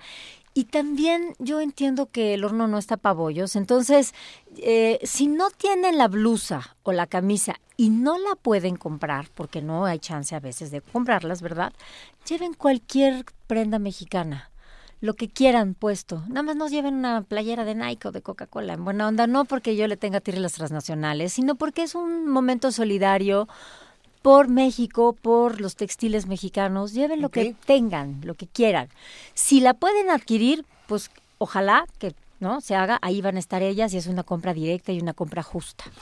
Pregunta Claudia Guerrero, ¿cuánto cuesta la blusa? Yo quiero una, lo dijo Susana. Entre, 550 y 750. De hecho, se pusieron de acuerdo para que nadie de pronto dijera, y este, yo por aquí por Bajo voy o le subo, O le ¿no? subo. Entonces, este, incluso eso es lo lindo de, de estas comunidades de usos y costumbres. Hubo un, una sesión de cabildo y se pusieron de acuerdo de más o menos en qué oscilarían los precios dependiendo de la cantidad de bordado. Y las camisas de hombre van de 400 a 600. Ok. Y uno no se pone a regatear con el arte. No regateen, Oh, sí. a menos de favor, que no entres a... a- a- Si al- no lo tienen, llévense cualquier blusita de manta, lo que quieran, la que, la que ya tengan, Lo un importante es estar ahí. Y lo, a ver, la segunda es esta foto que estás contando, Susana, y lo tercero es el concierto. concierto. Perdón, Así es. lleguemos al concierto, pero a mí me gustaría saber qué va a pasar con esta foto. ¿Dónde La- vamos lo a que queremos es tuitearla. O sea, en ese instante la- nosotros la vamos a subir a redes sociales para que quien quiera la baje y la tuitee como, como si fuera propia. Eso es lo que queremos, que dé vueltas y que si todavía nuestros legisladores que el año pasado prometieron no hacer su trabajo, pero bueno, ya sabemos que tienen Pero- una gran tarea por no. ahí pendiente y esto no es urgente, pero sí es importante. No deben de olvidar que quedaron de legislar Yo no para confiaría proteger. en ellos. eh, más bien hay que empujar. Perdón, Susana, ¿verdad? hay que Pero- darles un par de cachetadas Pues a ver por que despierten. Ahora sí que orientennos, porque Pues yo empu- no sé empujar, levantar, hacer. levantar una. ¿Sabes qué, el- eh, cuál es un gran sistema de presión? Levantar estas causas en, eh, vía internet, juntar un montón de firmas. eh, ahí sí se Bueno, ponen nerviositos. Partamos, partamos Ya. de esa foto. Partamos Partamos de de esa foto. Todos a tomarnos esta foto. ¿no? Sarda- al- que es a las 3 de la tarde y un poco fue la idea para que ya estuviera abierta la circulación de los coches, por si ya se quieren quedar en la zona, porque a cuatro cuadras está el Teatro de la Ciudad.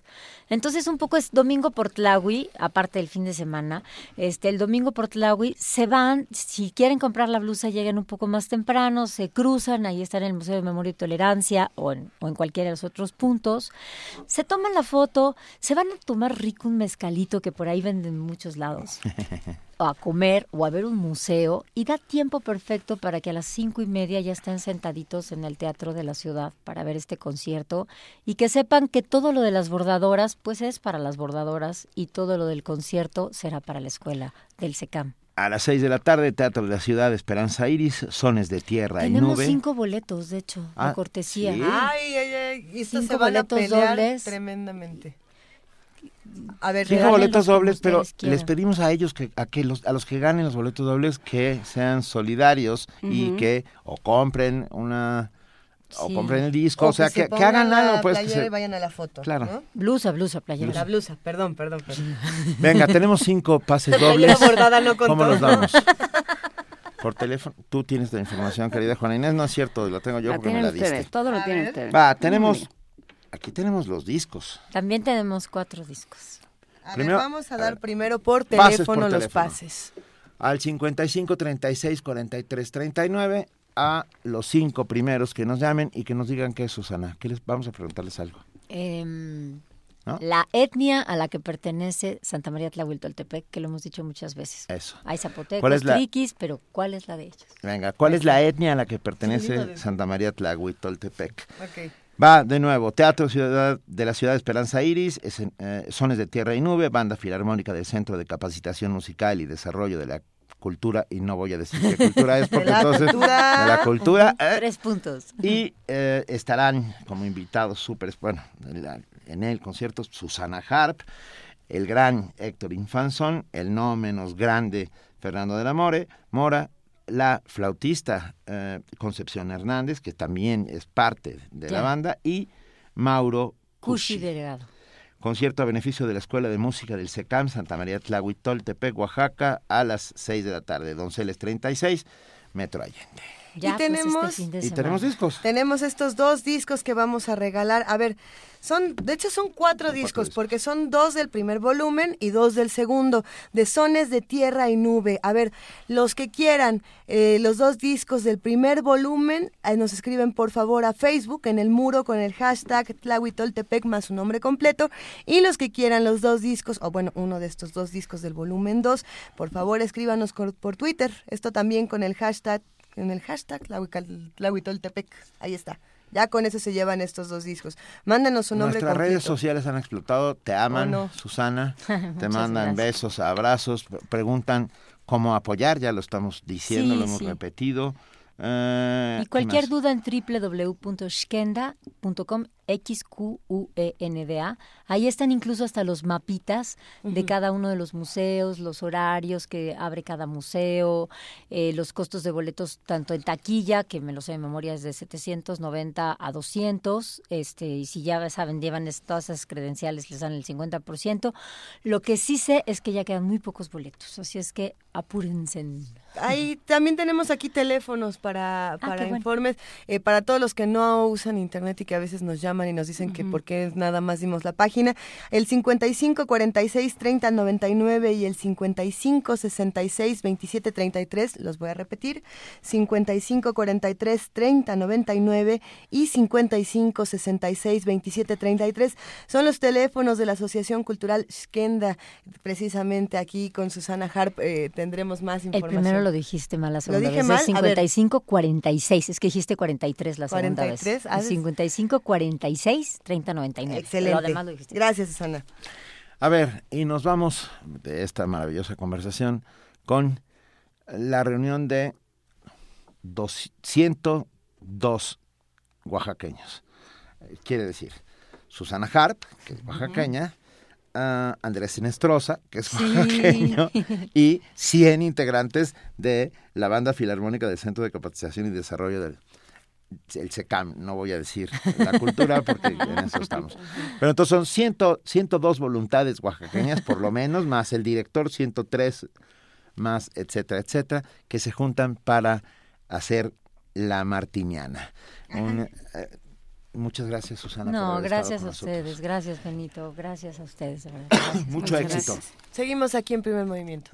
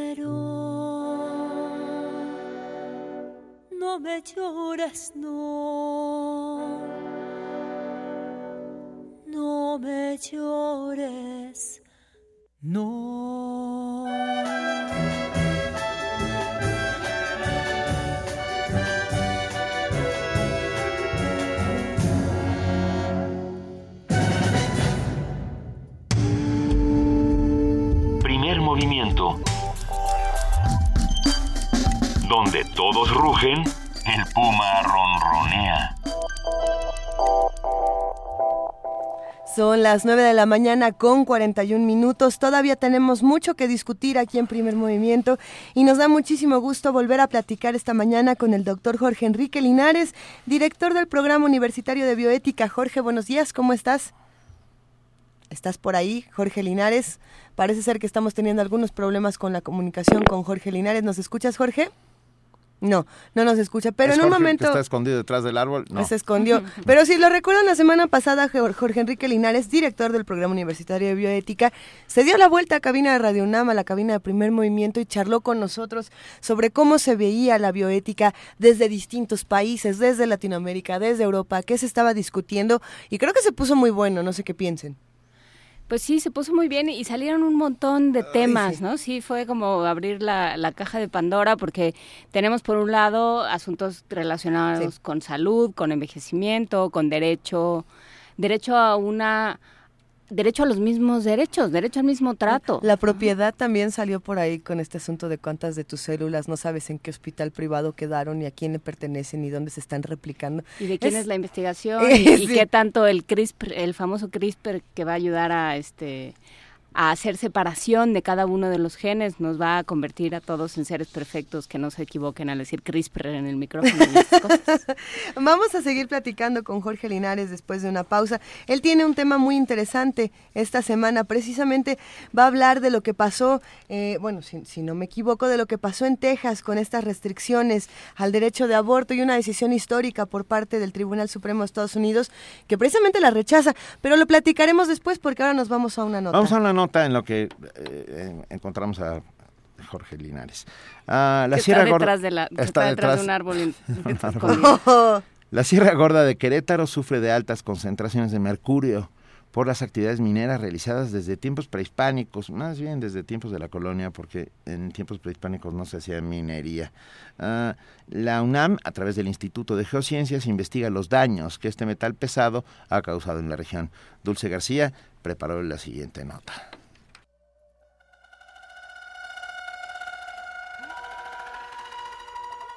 Aunque sea estrictamente controlada y vigilada, cualquier explotación minera implica problemas de contaminación. En la Sierra Gorda de Querétaro existe un caso de esta naturaleza desde la época prehispánica. Gilberto Hernández Silva, del Instituto de Geociencias de la UNAM, investiga desde hace más de ocho años los daños que han causado las altas concentraciones de mercurio a ese terreno. ese mercurio en este caso pues eh, se transmite o pasa a, a la planta, a los animales, a la gente y el agua puede también ser contaminada por eh, la minería del mercurio, pero afortunadamente en esa región no hemos encontrado de cantidades apreciables de, de mercurio que alarmen a la gente. Hernández inició esta investigación luego de que un grupo de arqueólogos le brindó información sobre la actividad minera que en esa zona realizaban nuestros ancestros. rescataron 23 esqueletos de esa época de, de los sitios eh, arqueológicos de Ranas y Toluquilla.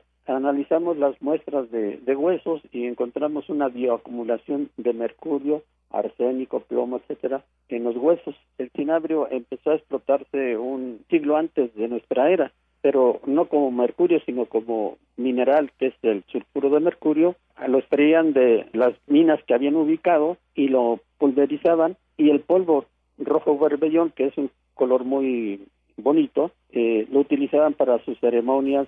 El experto dijo a Radio UNAM que hay importantes esfuerzos para detener el avance de la contaminación de mercurio en la Sierra Gorda. Una de ellas es la firma del convenio Minamata.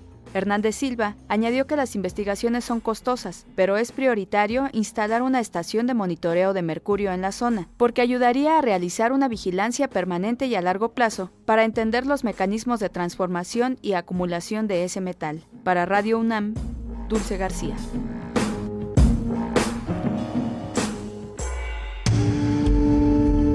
Primer movimiento. Donde la raza habla. Son las 9 de la mañana con 46 minutos. Ya estamos en la recta final de este primer movimiento. Casi está volviendo segundo movimiento a estas alturas. Y Sí ya llegamos. Está, y ya está en la línea Jorge Linares, director del programa universitario de bioética. Jorge, bienvenido. Hola Benito, Lisa, Inés, ¿cómo están? Estamos muy bien, muy bien. muchas gracias. Nos pues vemos. espero que no se corte la llamada, ¿me oyen? No, Ya, te escuchamos muy bien. Mire, hoy eh, la Suprema Corte discute un caso de litigio de una mujer que eh, no se le permitió mm, abortar en el ISTE, en el Hospital 20 de Noviembre, eh, cuando tenía riesgo para su salud. Era una de las eh, indicaciones que están en el Código Penal Federal para eximir de responsabilidad y eh, no se le permitió, los médicos no no lo consideraron necesario y ella tuvo que hacerlo en una clínica privada con el riesgo que implicaba su salud. Este es uno de los muchos casos que hay en México. No, Sí, ahí- lamentablemente Ahora se perdió la Ahí, ahí está, ahí está. Ahí está, ¿ya me ven? Sí. Sí, uno de los muchos casos que hay en México. De es que, en que se impide a las mujeres eh, abortar cuando la ley lo indica, ¿no? Y resulta pues que hay que litigar, hay que hacer todo un proceso legal, pero que se tiene que hacer a posteriori, porque ni modo que se esperen las mujeres hasta que los juzgados resuelvan cuando ya no es posible abortar, ¿no?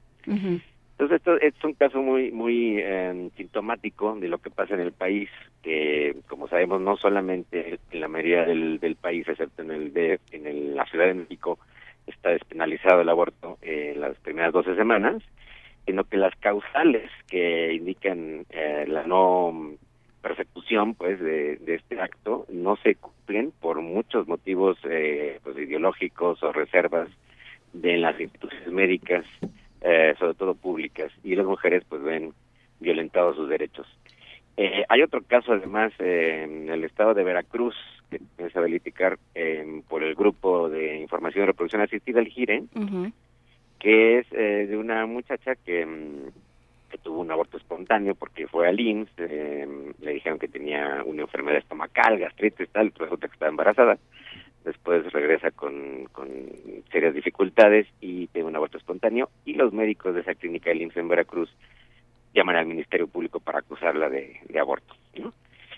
y eh, pues da todo el proceso judicial y pues aquí el asunto es que eh, en la ley de Veracruz, una de las aberraciones terribles que hay en las leyes de los estados, dice que las mujeres que abortan o que consienten un aborto no serán penalizadas, pero se les eh, obligará a recibir eh, medidas educativas y de salud por parte del Estado, o sea, van a ser reeducadas Ah, ok.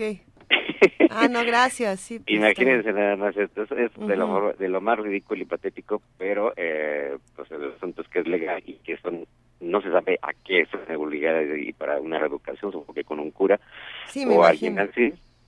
Y eh, bueno, esta, esta muchacha entonces, porque es muy joven, eh, interpone un recurso de amparo mediante la ayuda de, de, Gire para evitar esa sanción y que sea protegida por la justicia federal. Otro caso más que parece anecdótico, pero hay miles de casos en el país en realidad eh, que demuestran pues cómo seguimos eh, en este estado de em, de involución, digamos, en el que no se avanza en los derechos reproductivos y sexuales de las mujeres, es un tema de género fundamental, la, el derecho a la interrupción legal del embarazo cuando es bueno, voluntaria y, y la no persecución cuando es involuntaria, obviamente.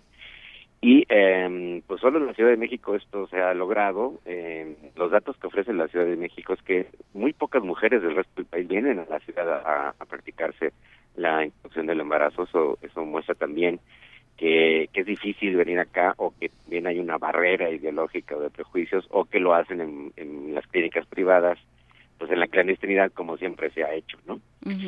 Y vean, eh, pues es un tema fundamental en la bioética contemporánea. En México seguimos eh, en esa disparidad entre la Ciudad de México y el resto del país. Y a veces pensamos que ya no son tan importantes en la Ciudad de México porque se ha logrado aquí y se han practicado pues más de 130 mil, algo así, eh, abortos durante los eh, más de, de ocho años que lleva la ley, ¿no? Eh, pero vean, eh, en el resto del país, pues no solamente no se concede el, derecho a la interrupción legal como un derecho fundamental a las mujeres, sino que se impide, se obstaculiza por todos los medios, esto en los hospitales públicos, cuando las mujeres tienen derechos según los códigos penales locales y federales. ¿Cómo ven? No, Ah. es, es una discusión, porque además es un, es un tema que polariza, que, que parte de lado a lado a las, a las sociedades, ¿no? O sea, en realidad pasa por las pasa por las creencias, pasa por una serie de construcciones morales que, bueno, pues son las que cada uno tiene. Entonces, ¿cómo, cómo pasas, cómo, cómo estableces una discusión que pueda dejar bien a las mujeres y dejar a las mujeres y a cualquier ser eh, dueño de su persona? Exacto, eh, la discusión moral es que esto es eh, optativo. Obviamente las mujeres que piensan que nunca se debe abortar, que no lo hagan, pero las que piensan que sí es necesario en, determinadas circunstancias, que lo puedan hacer. Esa es, esa es la moralidad del, del asunto, ¿no? No, es, no, no puede imponerse una regla, en este caso absoluta, a todas las mujeres, porque de hecho ya no, ya no hay una am, homogeneidad de las leyes eh, en los códigos penales del país. y esto eh, ya la Suprema Corte eh, estableció la constitucionalidad de la reforma que se hizo en la Ciudad de México y eh, pues ojalá se avanzara con, con jurisprudencia eh, eh, en eso bueno no, desde luego no, no, no, tengo conocimiento al respecto pero ojalá se avanzara en un proceso de modificación de los códigos, penales en el resto del país para ampliar las para garantizar los derechos de las mujeres y y, y, y lograr un, un estado distinto porque tanto en estados como Guanajuato, Veracruz, eh, eh, o el resto del país, pues no solamente hay tiene esta penalización, esta criminalización de las mujeres cuando tienen eh, abortos incluso sino, sino se, se impide, eso se, demuestra estos dos casos, ¿no? se impide cuando tienen el derecho en los códigos penales que se ha establecido desde hace muchos por ejemplo, en el caso de violación, en el caso de no haber sido consentido el aborto o en el caso de que corren corren peligro eh, las mujeres por eh, su salud. Jorge, seguimos teniendo algunos problemas con la llamada, pero te invitamos a que la próxima semana sigamos hablando de este asunto de- del aborto. Podemos hablar precisamente de lo que ocurre con el ISTE, lo que ocurre con el IMSS, eh, también de lo que ocurre en Estados Unidos con las leyes eh, de aborto, de- lo que ocurre con la Suprema Corte en, en Texas. Y si te parece bien, sigamos con esto, porque es una decisión que en realidad tendríamos, tendríamos que discutirla todas, pero tenemos que decidir cada uno de nosotros sobre nuestro cuerpo. Sí, estupendo. Lo seguimos discutiendo la próxima semana a ver qué, qué hay de discusión en la en la corte. Claro que sí, te mandamos un muy fuerte abrazo, Jorge Linares. Igualmente. Gracias. Hasta luego.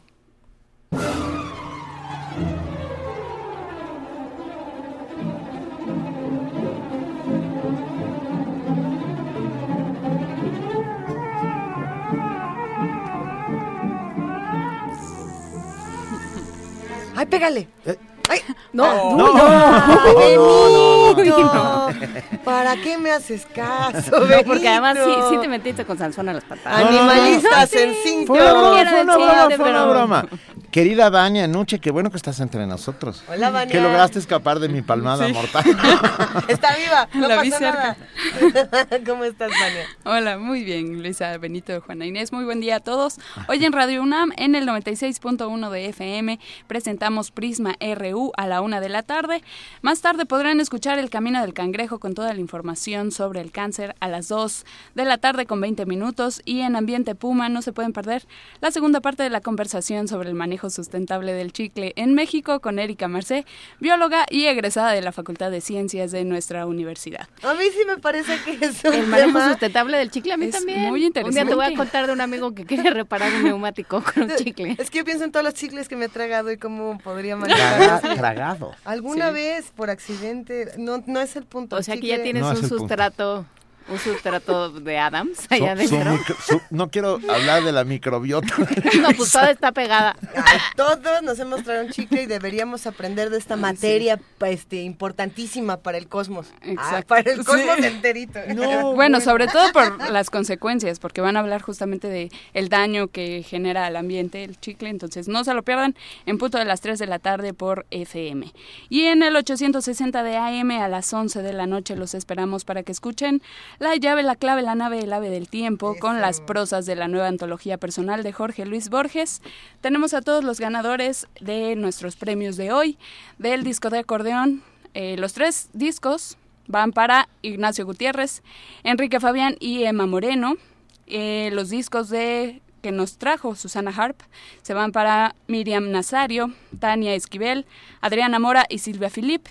Y los pases dobles para el concierto en el próximo, el próximo domingo en el Esperanza Iris se van para Marta Fernanda Cáliz, Guillermo González, Beatriz Paredes, Oscar Torres y Enrique Anaya. Recuerden a los ganadores de los discos del acordeón que tienen que venir al concierto que es hoy a las 8 de la noche aquí en Radio UNAM, Sala Julián Carrillo.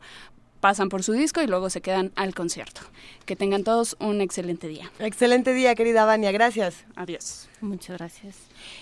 El día de mañana, para, para Jueves. los que se van, mañana jueves en autoayuda, para los que se van al se van de vacaciones, Se van al- salen al sol. para los que salen al sol y para los que nos quedamos, y de todas maneras estamos al sol porque lo Sí. vamos a platicar, la piel y la radiación solar, cómo cuidarse, cómo protegerse, cómo, cómo hacer una barrera para que no pase la radiación solar, todo eso lo vamos a platicar mañana.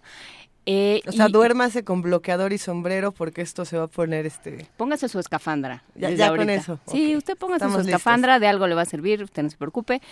Para cuando el destino nos alcance, póngase su escafandra. Vamos a hablar eh, sobre estas reformas, cómo, cómo, nos, cómo nos afectan estas reformas migratorias, esta, eh, en realidad el bloqueo a estas reformas migratorias que quería hacer Obama, esta iniciativa que buscaba darles permisos de trabajo a quienes de todas maneras están desarrollando una serie de trabajos ya en Estados Unidos, pero de manera ilegal, indocumentados. Bueno, pues toda esta propuesta que tenía el presidente Barack Obama para eh, para darles permisos de trabajo fue bloqueada. Vamos a platicar eh, eso que implica con nuestros compañeros del Colegio de la Frontera Norte y como todos los jueves vamos a tener Mundos Posibles con Alberto Betancourt, quien hablará sobre el problema con los obreros en Francia, qué implica, cómo se han defendido y cómo se ha interpretado y se ha leído en el resto del mundo, en la mediosfera, como dice él, cómo se ha interpretado este problema. Pues muy bien, gracias, gracias a todos los que hicieron posible siempre este programa, Primer Movimiento aquí en Radio UNAM. Gracias, querida Juana Inés de esa. Gracias, Juana Inés. Muchísimas gracias. Gracias, querida Luisa Iglesias. Gracias, querido Benito Taibo. Gracias a todos los que nos escucharon y, y- y se pusieron a hacer la comunidad con nosotros. El, Twitter explotó el día de hoy. Estuvo- Impresionante. Estuvo muy bien. Este, ¿Ya nos vamos? nos vamos, pero no nos vamos así, como no nos vamos así. Así porque sí no nos vamos. con la marimba infantil de Oaxaca, perlas y diamantes. Esto fue Primer Movimiento. El mundo desde la universidad.